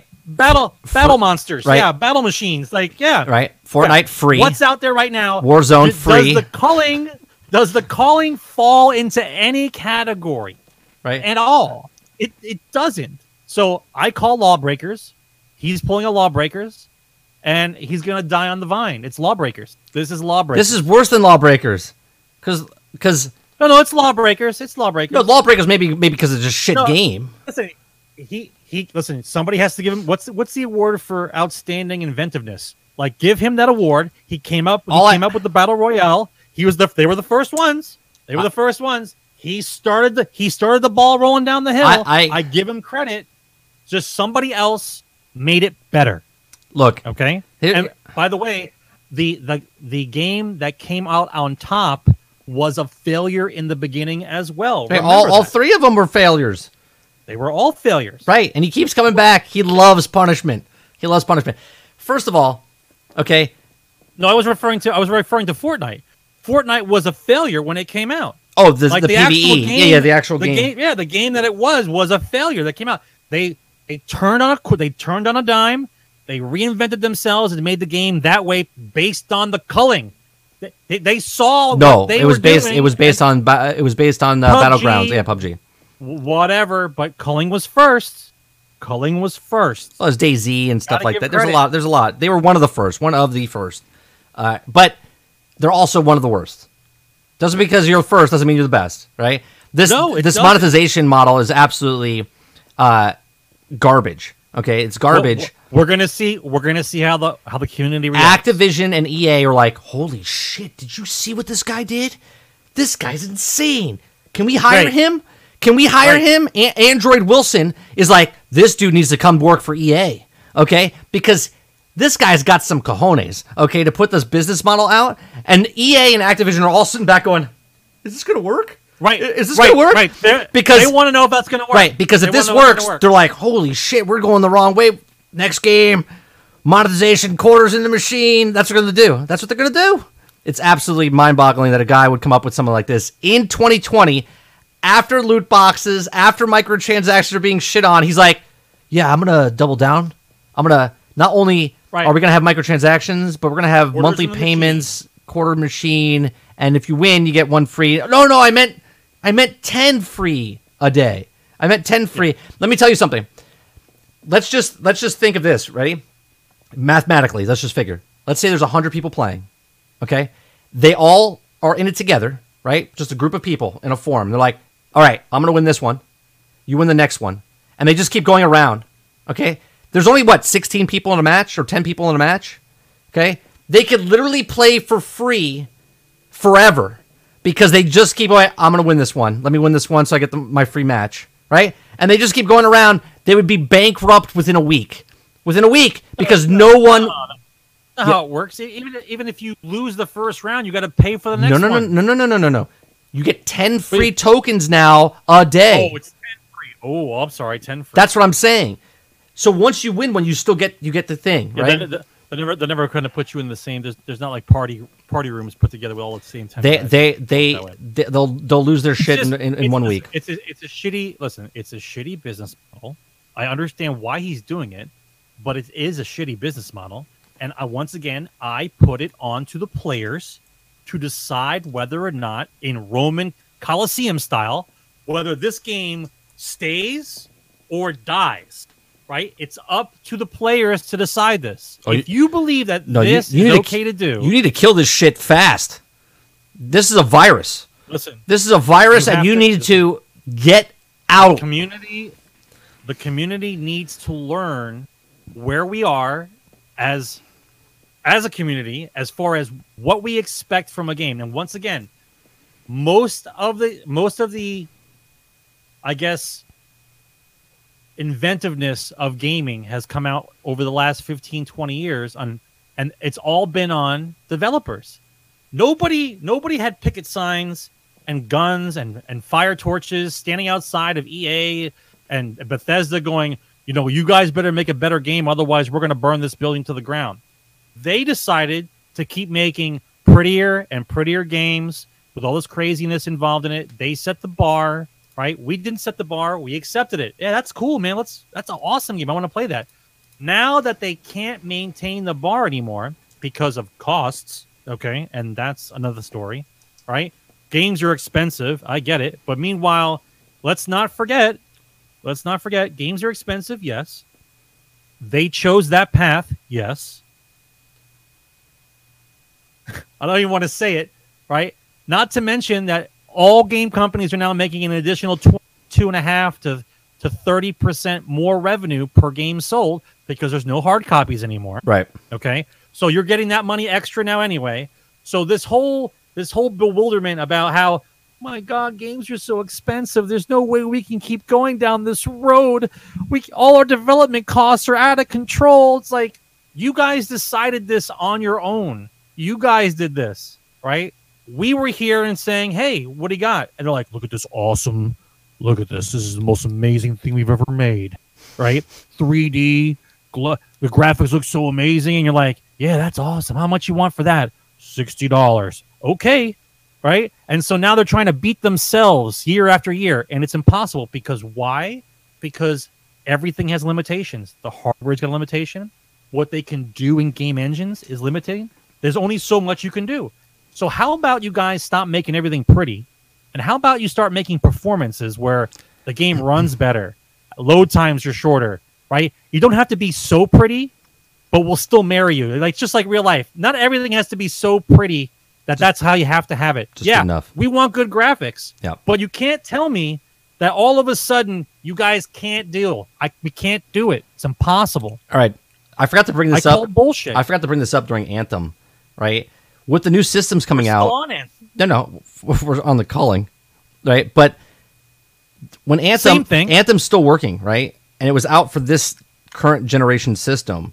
Now the Yeah, new so systems are they coming out. now? So New systems coming out. what are they doing, right? So are they, are they, are they, are they is thirty people remaking the well, no, entire no. game? Well, this is what I want. to I want to know. Do they resell it, and I have to repurchase it for the next Think about- system, yeah, yeah. Think about that, man. right? Or do I Does- get a free does- upgrade? Does everybody? Right, Does right. everybody? That's what I wanted to bring up. before, Do, do they get Anthem again? Right, that's what I want to bring up. Right? right? Just a thought. Just a thought. All right. Another another story. Here's how much Take Two has made from microtransactions, which games are the biggest. Okay, microtransactions are labeled by Take Two in recurrent consumer spending, which includes virtual currency, add-on content, and in-game purchases.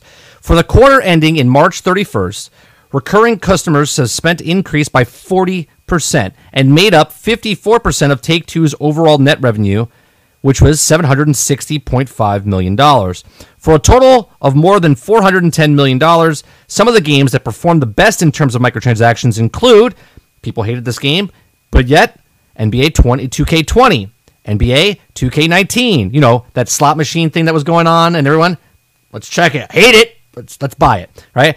Grand Theft Auto Online, Grand Theft Auto 5 and Red Redemption 2, Red Dead Online, Borderlands 3, Civilization 6, Social Point mobile titles such as WWE Supercard and WWE 2K20. You know, that other broke game that's the worst wrestling game in the world? Yeah, that's on the top list of making microtransactions and and consumer recurring consumer spending.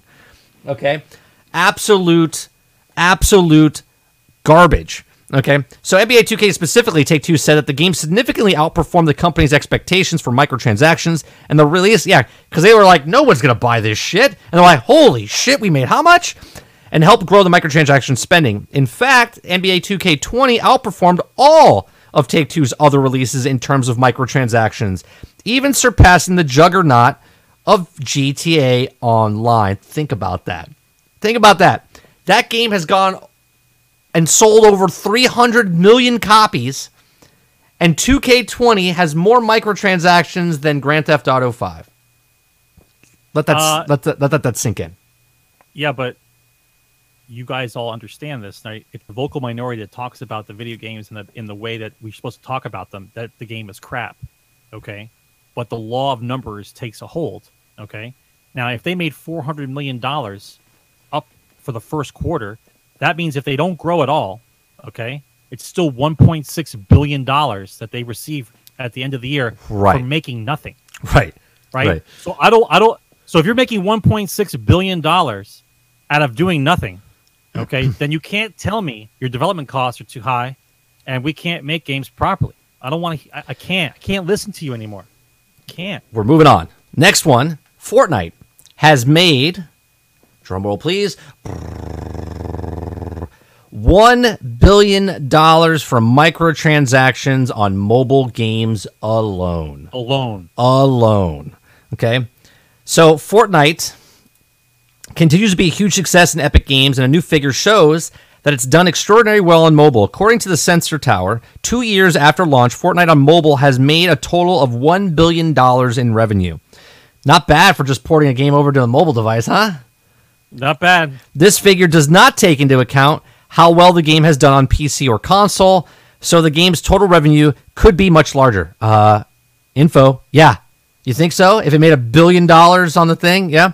So the game's fast success has likely been uh, by the current global COVID 19 pandemic, as there's a huge spike in sales. And the installment of April 2020, the month saw a game bring in 400, oh, I'm sorry, 44.3 million and 6 million new installs, both records for the past year. The second best month of installs was 12 months prior in December of 2019 when it was installed 3 million times. According to the Sensor Tower, the Google Play version of the game, which only launched in April of this year, has so far brought in $937 million. $37 million. The game total downloads across mobile amount is 129 million installs and a total of the game of 350 million registered players and recently hit a concurrent player peak of 12.3 million people. That's on mobile, people. That's on mobile. That's not including PC or console or anything. Twelve point three million people are playing on mobile. Holy yeah, that's why, fucking shit. That's why all the top level podcasts and the small podcasts like us, when we talk about games and we, we express our position, it's a vocal minority. People will throw money at whatever, right? This is why, in general, the credibility and the actual, I guess, content of games will it will never be the same because they're they don't have to put effort into something when they can just make money free fall. It just it doesn't make sense. This is why you're going to be staring at games for longer periods of time that have recurrent user spending in them because they don't have to make another game. They don't have to make another game. You're making money now. I don't have to make another. I don't have to spend hundreds of millions of dollars in the development team, right, making a new game. When the game that I have right now, people just keep throwing money at us. That's just right. So I, let's let's put it this way: a kid who is 21 years old right now, who's still a gamer, just got out of high school, starting college, getting ready to leave college. I hope he's not in high school at 21. by the time, by the no, no, out of high school, he's in college. Out of high school, going to college. All right, getting ready to get, get ready to graduate college. Right before, I guess before he retires, the same three games will still be around. Yeah. Right? Because Grand Theft Auto Online, games, Skyrim. Right. right. right. The games don't the games aren't going to go away because it's just an online service game that goes on forever. You just people come in, they go out, but they don't have to make another game. Right? Right. Like like the the first player games that everyone remembers are going to be the token games. Like for instance, they said that Fallen Jedi Order is getting a trilogy. They said that we're going to make another game. So that game they're fine making listen they're fine making that game now because EA has recurrent user spending. And so if they need to throw a couple hundred million dollars for you to make a little single player game to keep people happy they're fine with it. But it's not because they need to make it. Right. Right? They're just trying to capture that little part of the market over there that they don't want somebody else to get. That's fine. That's business. But remember if you if if we don't need to make another game it's business people. If they don't need to make a game they won't right? They will go the easiest route possible, least cost, most revenue, ease of convenience for business. That's what they'll do. And so mobile, recurrent game, live service games, microtransactions. So you might you the game that you're expecting, like you're I can't wait for them to come out with another another whatever game. Like you're not gonna see that game for a good five, six years. You may be retired by the time that game out. Here's here's the next one, right? So, Minecraft has sold over 200 million copies and over 126 million monthly players. The game is 11 years old. 11 years old. 126 million monthly concurrent players. okay, well, not concurrent, but monthly players are playing this game. Following the rebranding of Mojang Studios, the Microsoft owned developer is celebrating over 200 million sales in Minecraft with over 126 million players logging in monthly. The milestone was celebrated during a, uh, a, default, a default period, a difficult time period for Mojang Studios due to the ongoing challenges with the COVID. Okay, now studio head Mojang Studios explains that Minecraft update has soon been the pandemic started affecting its players, and stu- studios switched to thinking about how to better support the players. On those activities, has making Minecraft Education Edition free until the end of June, helping educators use Minecraft to engage learners remotely. Since March 24th, Mojang Studios has been a big uptake in educational Minecraft offering with over 50 million downloads of the education content from Minecraft Marketplace. Okay, now Minecraft has also been updated with tra- ray tracing support on PC. Thanks to the collaborative of NVIDIA, My- Minecraft RTX brings an occurring lighting and user created worlds, making Minecraft look better than it ever has in the hardware before. Minecraft Dungeons, the Diablo spin off, is also on schedule to launch this month. Let me tell you something Minecraft Dungeons is going to be a. You think Minecraft, right? Because you got to remember, my son right now is five. He'll be six in August. He's been playing Minecraft for two years. I shit you not. He's been playing a little less than three years old. Okay, so actually two and a half years he's been playing Minecraft. You should see how he operates Minecraft on a on an iPad. Okay, he plays on the iPad. He doesn't even play on Xbox. He doesn't play. Plays on the iPad. The way he moves the thing and builds, in fact, it's amazing. Okay, he's going to be. Think about it. Eleven years from now, Okay, it's been out for 11 years. So someone was five or four years old that is now 15 years old, 16 years old, and they're still playing Minecraft. Okay, they've evolutionized to a point now where now they're like in their early teens, right? And now they're like, well, Minecraft, I, I love Minecraft. Now Minecraft Dungeon comes out, and that could be their first introduction to their first looter looter crawl, you know, dungeon crawler. Yes. Okay. Yes. You see what I'm saying? It's fucking genius. I see exactly what that is. It's ingenious by Mojang, okay, Yeah. and by Microsoft. that- that's called a gateway game. Yes. Okay. Because now you're, you're you're you've been playing Minecraft your entire life, your entire life. Okay, and now all of a sudden this comes out and you're like, well, I'll I'll try it, right? I'll try this. It's it's Minecraft. Okay, and if they do this correctly, they can make a Minecraft insert game name here. Okay, with the Minecraft universe. Okay, they had a story with with um uh what, what's that company that went out of business? The take uh tell tall tale tall tale Telltale. Telltale right? Telltale. Tell, uh, they they made that. They had story base. Now they're doing the dungeon crawler. This is ingenious. They paid two billion dollars for this. Since they paid two billion dollars, you think they've made their money back, Sarge? You think? Do you think Microsoft has made their money back that they paid two billion dollars for for Minecraft back in 2014? Okay. Well, listen, he I- got I'm his money. sure. He's good, man. Oh no, I'm not talking about. Mojang, got, Mojang got his money for oh. selling Minecraft. We're good. Oh no, yeah, he sold the company for two billion dollars. What I'm saying he's is, do you think Microsoft made their money back? Right? I think Oh, they made it. sure. They, they've made it back in like I don't know, maybe like two sure. years. Right? It's it's amazing. Okay, it's amazing. I I love Minecraft. I love Minecraft. I, I think it's one of the greatest games ever created, just because it's the player that creates the game. They've given you the tools, and now you can go make an Legos. adventure. It's, le- it's Legos on the screen. Right. You don't have to clean up. Right. It's the best thing ever. Right. You can create what you want. You can code in the game. You can customize stuff in the game. You can do your own designs in the game. I'm, I'm like, like skins and stuff. It's a phenomenal game, educational wise and stuff like that. I think it's one of the best games, and I've been playing it since t- 2009. Okay, I've been playing it since the beginning. I paid six dollars for it. Okay, and now I think it sells for like thirty bucks, twenty bucks, thirty bucks, all depending on what. And I have multiple copies. I have it on my iPhone, right? I have it on my iPad. Yes, but have you have you seen the extensiveness of the store inside Minecraft? All the stuff that you Yes, purchase? It's, yes. it's insane. It's insane. Yeah, but they give a lot of free stuff out too, right? It's not Like, just gaming all. companies. Gaming companies have figured a way out to tap into the untapped market of what people are willing to pay for digital entertainment. Beforehand, it was just a hard copy game and you played it, and now it's money on top of money. That's why I don't want to hear any bullshit from any company anywhere telling me that they don't make enough money. Okay, Right. It's a complete and total lie. Okay, I don't want to hear that. I don't want to hear it. all right, You so- guys are making bank. the next the next story I want to bring up is uh, Microsoft.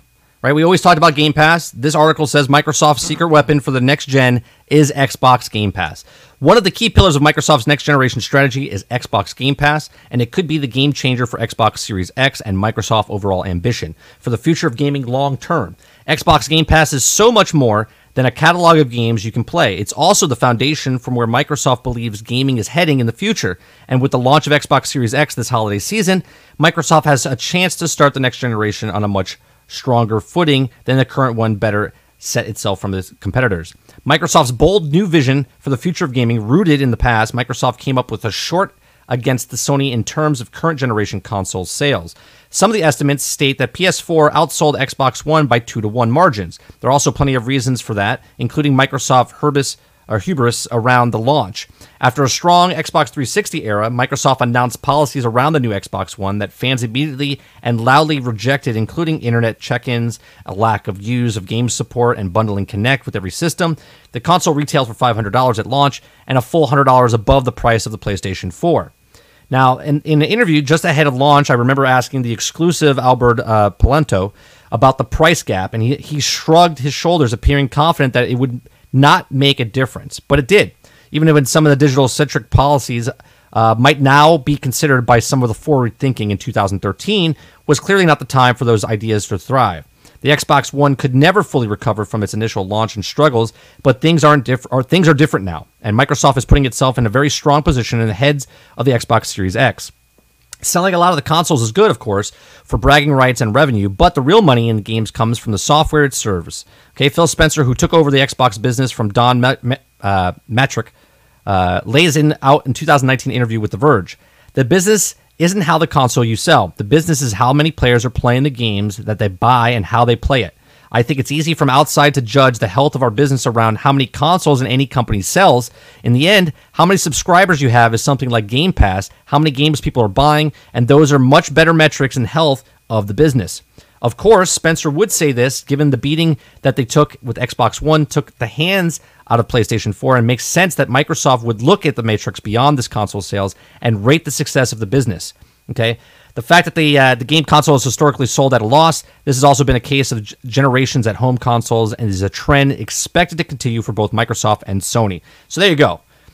But it won't matter. It won't matter to listen at at this point in the game. It doesn't matter that if they sell a console, they lost money. It doesn't matter because you have. They're going to make it tenfold. Yeah, Listen, follow just follow me just for a moment, right? So you're paying for online services from your cable company or from your telephone company, whoever, right? You're paying for online service, right? Then you're paying an additional online service fee to Xbox Live. I'm, I'm doing the Xbox version, not the PlayStation. Xbox Live, you're paying for Xbox Live. I don't know what that money's for still because I'm, I'm paying to be online anyway. It's just I'm the trying port. to figure out what that is. It's just the port on the back. That's how much it costs to put Yeah, the yeah. Ethernet port back there, right? Ten bucks a right. month. or- so yeah. then I'm paying for Xbox Live. Then I'm paying for Xbox Game Pass. Right now they bundled. Now, now they bundled it all together. Yeah. right whatever then i'm buying then i'm buying the game and then the, after the, i buy the game then there's the money inside the game that i now pay for the the content inside the game Right. the microtransactions or whatever so don't you think at some point that we went from a let it's got to be at least 200 to 400 percent more per person they're making a year out of any game no, normal gamer after everything's been added together okay and, and once again it's a great idea to charge for a service that's that's that is money you would never have seen Right. i'm you are i'm giving you the i'm giving you the ability to play a bunch of games that over you a would never hundred. buy Right. Over over a hundred games. that you would never buy Yeah. but i'm giving you the option to buy them you know to, to try The- whatever you want it's The- genius The average gamer. So they're they're not losing money on consoles anymore trust me the, a- the average gamer buys three games a year. Three. The average gamer. Three. That's $120. I'm sorry. That's $180 a year on games. If they Average. buy if they buy a full price $60 game for console. Okay? They buy the console and then every year for the lifespan of that game, okay? Let's just say they buy 3 a year for 5 years or 7 years. That's only 21 Oh, well- games in 7 years. Okay?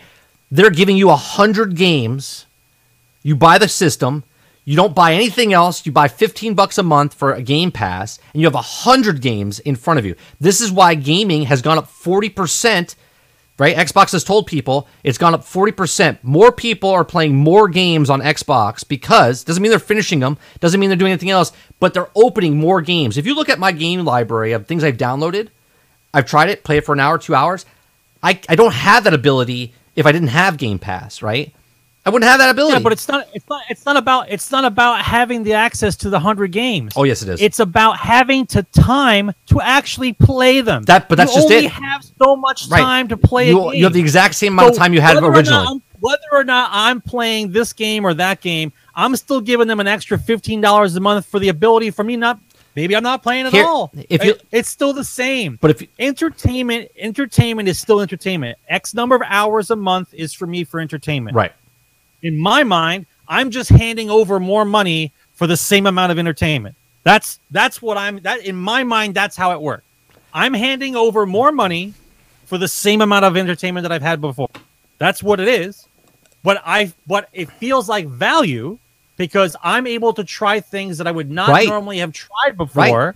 Because I'm not going to go out and buy every little fucking game that comes out. Exactly. Because in my in my mind, I got a couple games in my wheelhouse. That's what I buy. I'm going to buy this, that, and the other thing. But now, if I'm home alone and I got 20 minutes, and I ha- I don't I, I got to go to work in 20 minutes, I'm going to find a game on there that I would never try before. Thank God for Game Pass. like, I get it, man. They they have found they they have found their golden goose. They their game companies are going to be fine, guys. What you need to what what the community of gamers needs to do is to stop funding garbage. Right? They have plenty of money. They have plenty of money. They will make they will be fine making games. But you have to stop giving them the ability to make trash and then you guys all say, "Hey, this is a good fucking game." No, it's trash. It's trash. Right? Listen, the, the, the game that you don't buy just ends up in Game Pass anyway. Right? So when Anthem comes back Exact- out, exactly. when, when Anthem Exactly. comes back out and, and fails and Yeah. fails and goes Lawbreaker, then they just move Anthem into the Game Pass and don't worry about it. Don't worry about it. Right. Because if it does suck, they're like, eh, just throw it in the Game Pass, right? Think about it. Throw it in the Game if you look at most of the games that are in Game Pass, they're independent studios, right? Most of them are independent I'm studios. happy for Or, them. hold on. I'm happy for they're them. independent studios or they're bigger studios that have been out for three, four years, and then they throw the game on the Game Pass because it's like it's like its life ends, right?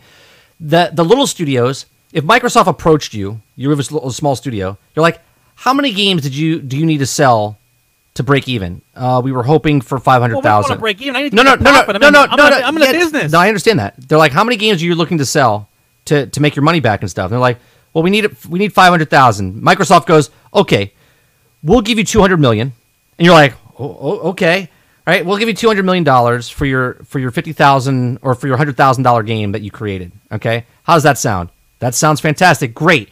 You make That's no a bit high, but I, I get what you're saying. but you know Go what I'm ahead. saying? Then they put it on Game Pass, okay? And it gets seen more than it would ever get seen if they throw it on the Steam store or if they throw it on somewhere Yeah, else how- and they get how lost. do in, I in the- know?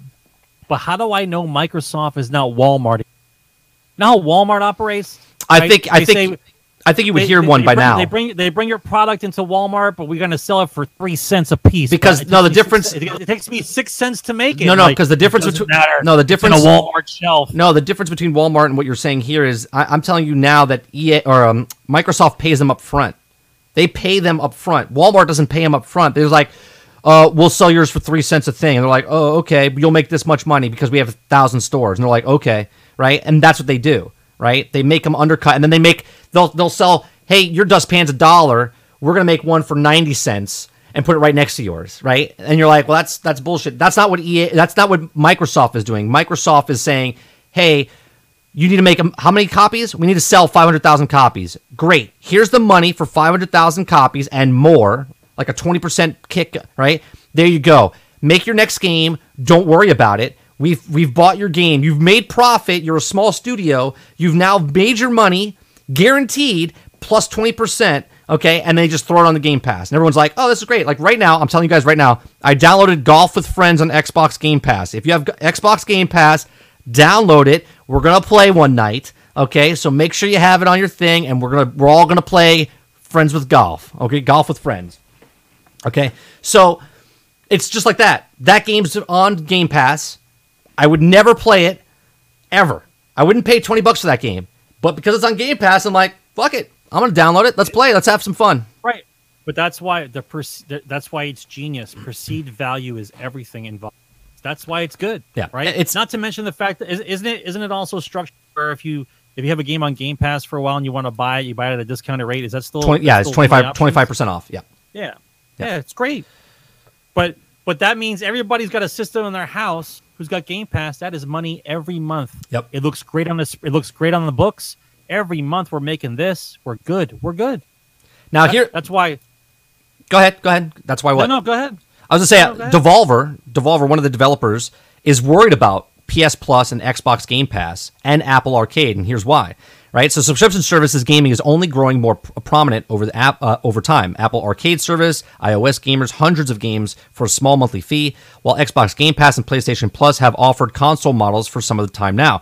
These services and others like them are concerning to some regards to the boutique game publishers like Devel- D- Devolver, uh, Devolver Digital, okay, like Hotline Miami, uh, and jousting and stuff. So, co-founder of the of the company told GameSpot that increasing popularity of subscription services is a is a worry because it could lead to a situation where games get buried. All right, the thinking of the subscription package also stu- uh, stuffed with games of subscribers might have difficulty finding something to play. Anyone who has used Netflix is aware of this phenomenon. Okay, quote: the word subscription is worrying. And in the active of these areas, so can't uh, we can't stand on the sideline and just complain about these things. Game Pass, PlayStation Plus, Apple Arcade are things we're all participating in, and we he explains, quote. You do wonder if you're going to lead your situation where there's so much content that you kind of fall off the edge. That's one of the things that keeps us up at night. Okay, like Donald Trump is what he said. right. So that that is that is a problem. So maybe they're not getting money up front. Maybe they have a deal saying that you get this percentage, but you're going to be on there. Who knows what the structure is? I would love to find out what the structure is, but nobody knows what the structure is. Right, okay, it's a mystery. yeah, but that that is one of the reasons that people are worried that they get buried within this this realm of stuff.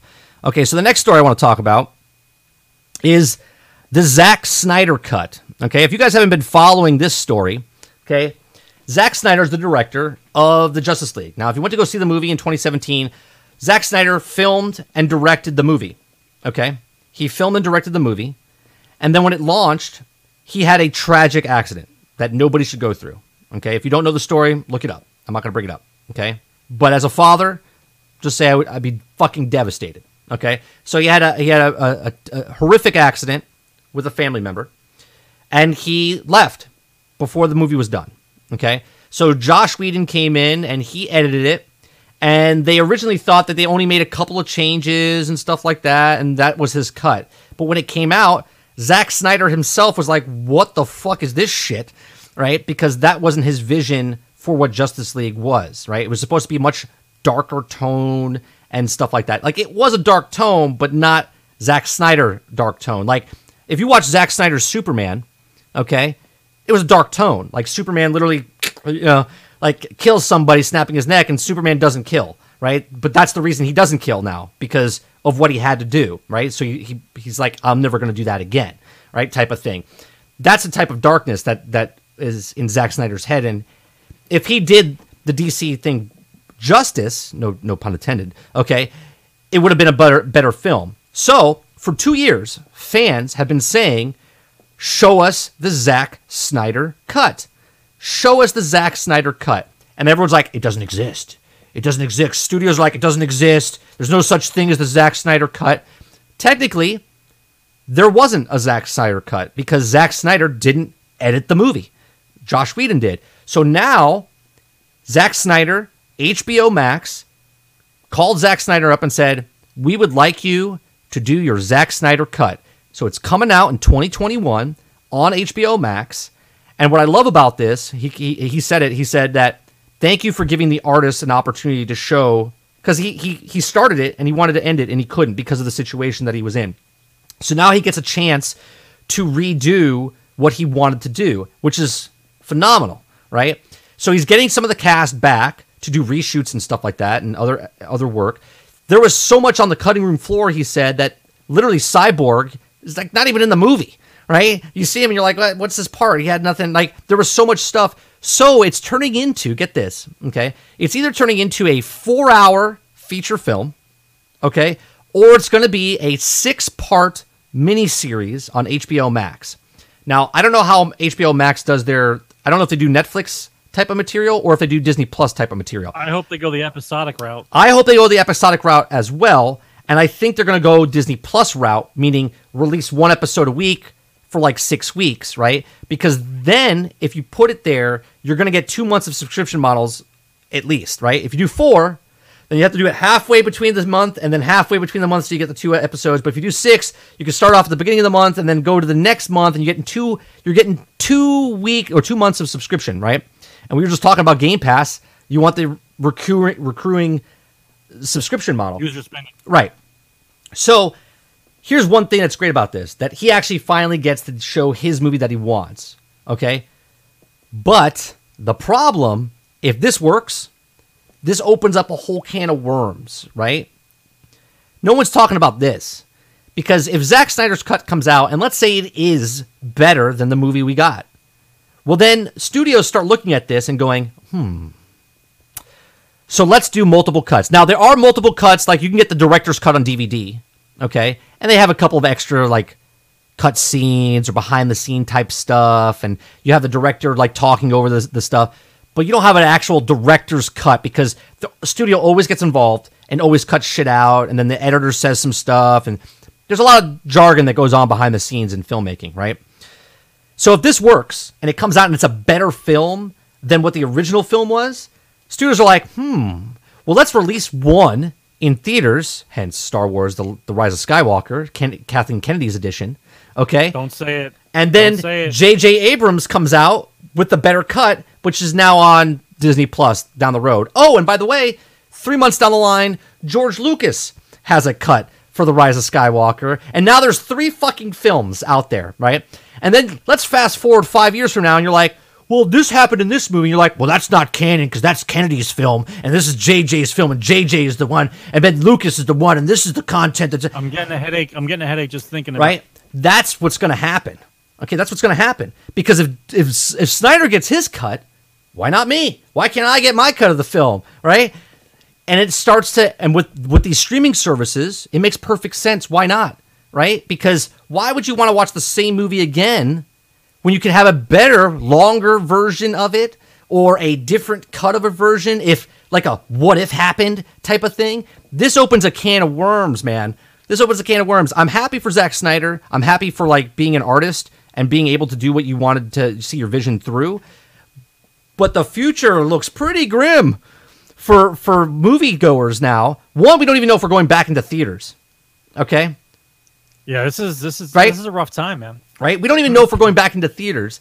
And two, we don't even know if if if they're giving us the best possible project now. Now think about this.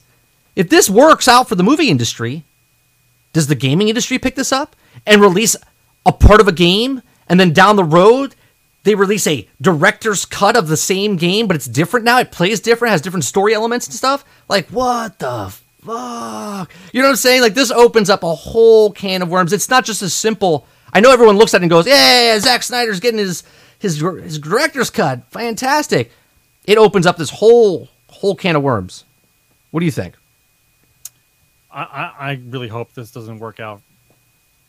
I, I don't want to see eight versions of the same movie. Uh, not that won't happen to every movie, but there'll be certain movies where you're going to get different cuts. I don't I don't want to see. right It's bad enough I have to suffer through a lot of the garbage as it is. I don't want to see the whole thing. all right Yeah, Anthem's low key. I I can't imagine. I can't imagine having to watch a movie again with a different cut because the first one sucked. So now I have to pay some more money to find out if the movie's actually good or not. Well, that's why they're not bringing it back in theaters. It's a smart move, especially if you're No, already but a, only only if you have that subscription service. right. Right. Well, it's a it's a good move because if you're already a HBO Max subscriber, then you're like, oh, cool, this is a bonus. And if you're not a HBO Max subscriber, you're like, oh man, I really want to see that, right? And then you'll you'll have to rent, you'll have to get it, right? So, and it's only on HBO Max. It's not gonna be sold later on, right? It's only on HBO Max. Right, bring back the unmas- remastered Star Wars cut, right? The one that wasn't touched. Just I know. show me the original Star Wars again. I'll tell you. I tell you what I am going to buy though, and I, and I I have an original version of it, uh, and it's not bootleg. But this year, I think I think it's either August. I think it's coming out. But the 40 year 40 year anniversary of Flash Gordon director's such a cut or whatever thing is coming out in August. That's that's such a good movie. Such a bad Yeah, so but good movie. I'm definitely gonna have to buy that uh, because it's all remastered. It's made it look all badass. Like I, it, I love that movie. I love the original Flash Gordon. We'll have to I'll have to take a look at that when it comes out. Um, all right, last story I want to talk about. We're gonna go over time a little bit. Okay, is Joe Rogan. Joe Rogan if you guys don't watch Joe Rogan, he's on YouTube right now. It was a podcast. He turned into a video podcast. Um, he has over 150 million views a month. Okay. Sign an exclusive deal with Spotify. Okay. For Spotify. And this is huge, right? Because Spotify, one, doesn't have video yet. They do. Right. Yet. they do. No, no, they don't have it yet. They're testing it right now. Well, they- they- They don't. they- They don't. They're only God, testing it out with one streamer right now. It's two. It's a it's a podcast with two people. Okay, they're testing it right now, and when Joe Rogan gets on there, they are going to have full episodes exclusively after September first. Signs a hundred million dollar multi year deal. I was assuming it's at least three to five. Okay, got to got to be at least three to five. Good for him, right? Now it's coming over to Spotify. Now, that's the only place you'll be able to listen to the full shows, audio and video. Now, he's not getting off of YouTube completely. You can still go to YouTube and watch segments. So if you want to watch the whole thing, you're going to have to go to Spotify. And now they're adding a video player, which I think is pretty cool. I would love to get this onto Spotify. Like we have audio on Spotify, but I would love to get the video portion of it on Spotify. Like hook us up. Like where is it at? How can I do it? Right? There is no way of doing it right now because they're only opening it up to such a small few group of people. What this does, this is I I I, I take this, okay? This is shaking up the waters here a little bit. Because people don't look at this, but Howard Stern leaving regular broadcast radio to go over to Sirius radio back in the day was earth shattering, right? Like people people moved to Sirius uh, you know XM when it came out to listen to Howard Stern, right? He is the Joe Rogan of this like now. Like Joe Rogan in the YouTube world is like the Howard Stern, okay? So them signing this deal and now I'm going to compare it also to Ninja. Ninja moving from Twitch to Mixer and getting signed. And then other streamers are like, oh, wait, you can get signed for shit like this? So now other podcasts and other people that are, they're on Spotify, they're on iTunes, we're on Google, we're on iTunes, we're on Spotify, we're on Anchor.fm, we're on like all these different platforms. But if you can monetize yourself and get signed a contract, this is this is big money. This is big things, right? It's shaking up the industry now because YouTube right now is in a weird spot. YouTube is like changing the way YouTube is to become like traditional television. It's very strange to me, okay? Because YouTube was created by user content creators, me and you and people watching, just the average Joe or Jane, okay? And that's how YouTube was created. And now YouTube is monetizing and and bringing in big guys. Jimmy fallon jimmy kimmel tonight show nbc cbs abc they're showing normal shows. They're they're turning into traditional television which is strange to me. One i they're, they're changing stuff all the time. I don't know if they're bored during this whole pandemic stuff. They changed the comment section on the mobile stuff. Uh, i'm getting weird algorithms now where i'm getting videos submitted to me that I should watch that are like five years old, or things I've never even watched before, or it's just it's very strange. Like if you watch this, all of a sudden they start pumping in all this other stuff, and it's like they unsubscribing me to people, they're subscribing me to people, or not subscribing me, but basically I'm subscribed because every day, even when I hit not interested, they pop up back into my actual thing. There's ads during a 10 minute long segment. I'll, I'll be three minutes in, and the ad that pops up is 40 fucking minutes long. How does this work? How do you have an ad that's four times longer than the actual content that I'm watching itself? It's very strange to me how they're doing this, right? So Spotify is coming in and they're trying to shake it up because not only are they trying to compete with iTunes, okay, because iTunes is the number one podcast platform, and then, and then Spotify is right next to them. This is going to push them over that edge. Just Joe Rogan by himself will push them over the edge to be competitive with iTunes, okay? On top of that, now they're going for the throat of, of, of YouTube because they're bringing video onto Spotify, which is huge, right? There's a huge, huge market that people will see because there's a lot of people that just use Spotify and now they have the option. YouTube doesn't do this, right? You can't just listen to audio on YouTube. It's very hard on mobile. Like you have to close the phone, open it back up, hit the play button, and sometimes it, you, you have to watch the video. It uses more power. On theirs, on Spotify, you can just hit audio only and move on, and you, and you can listen to the whole podcast. So this is going to be a, a really cool thing to see what happens come this time next year to see the shakeup happen. But I'm hoping that look, competition is great, right? Competition is great. YouTube has to get their shit together because now Spotify, who you never thought was going to get in that market, is now going to get in the video market, and now they're competing with all these other big, big, big wigs out there. Well, I think I think YouTube has absorbed enough of the, of the public over the years, and now they're going to go to a real network type of thing where they're going to start phasing out people that don't bring them in the revenue that they want. Because remember, everything costs everything costs bandwidth, right? Everything, all Yeah. these people using Yeah. bandwidth, right? So if they can figure a way to make just as much money or even more with less people in the bandwidth, they will. Right? That's that's how it's going to be. So slowly but surely, the contracts are going to change. What's going to happen for, for for actual content creators is going to change slowly, and, and and people aren't going to notice it. But that's why they're going down the route of big wigs, big names, big contracts. Just it's just how it goes, right? They they tried every man's thing. They tried it where everybody comes in. It's it's it's content cre- uh, creator content. Great, it worked out for a little while. Now it's about the money because remember how much money they shelled out over the year. Right, Now it's about return. Now it's about return on investment right, right? What's probably going to happen is YouTube's going to probably probably turn into some kind of network, like a like a, Well, like it a is. regular It- network. it is. right. It, it's it's going down that direction, and somebody else will go back to the to the it's just about people thing, and it'll start over again. Well, that's basically what Spotify's doing, right? Because anybody can start a podcast, right? Anyone can do a podcast. I mean, Spotify bought Anchor. Spotify bought, um, I forget the other company they bought, but they bought multiple companies for podcasting, platforming, and stuff like that. And now here they are. They're upgrading their, their platform to make it video to compete with. Uh, do I think Spotify will compete with YouTube? No, because I don't think Spotify's going to show like Keyboard Cat and stuff like that. They're showing content, like produce shows that are podcasts and audio and musicians live concerts or whatever. They'll show on Spotify, right? Like instead of just watching or listening to a music, you can now watch the music video, right? That's huge, right? Because now you can just go to Spotify and if you want to watch music videos, because where can you watch music videos? Only YouTube. Wow, we're we're, go, we're going back to music videos. No, there's still music videos. Yeah, you can go to YouTube and watch music videos all day long. But there's no MTV. Is MTV thing still a thing? Does MTV still exist? First off, because I don't watch It's- cable.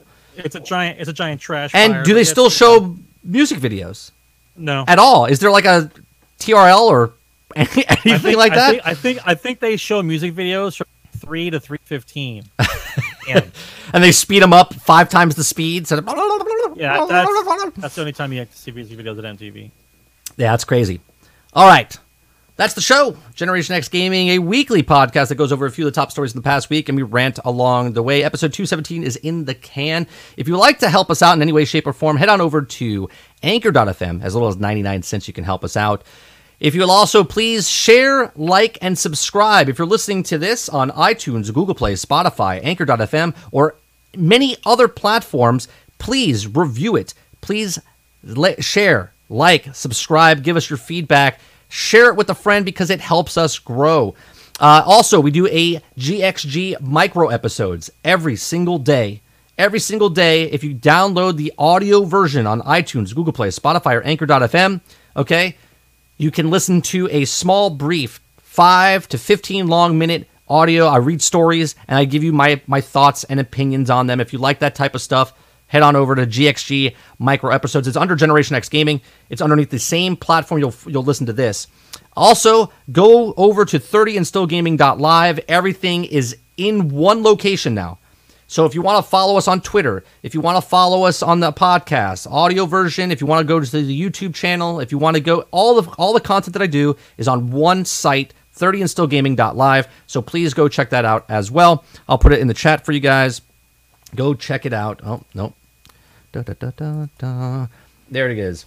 30andstillgaming.live. Please share it and spread the word. Follow Sarge at Sarge McCluskey. Follow me at 30 and Gaming. And as always, thanks for listening. Thanks for watching. Hope you enjoyed. See you guys in the next one. Take care, guys.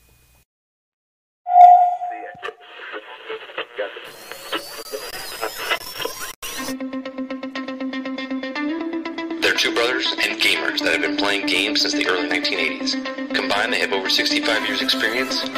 Join them each week as they discuss and rant about gaming and entertainment news. This is Generation X Gaming.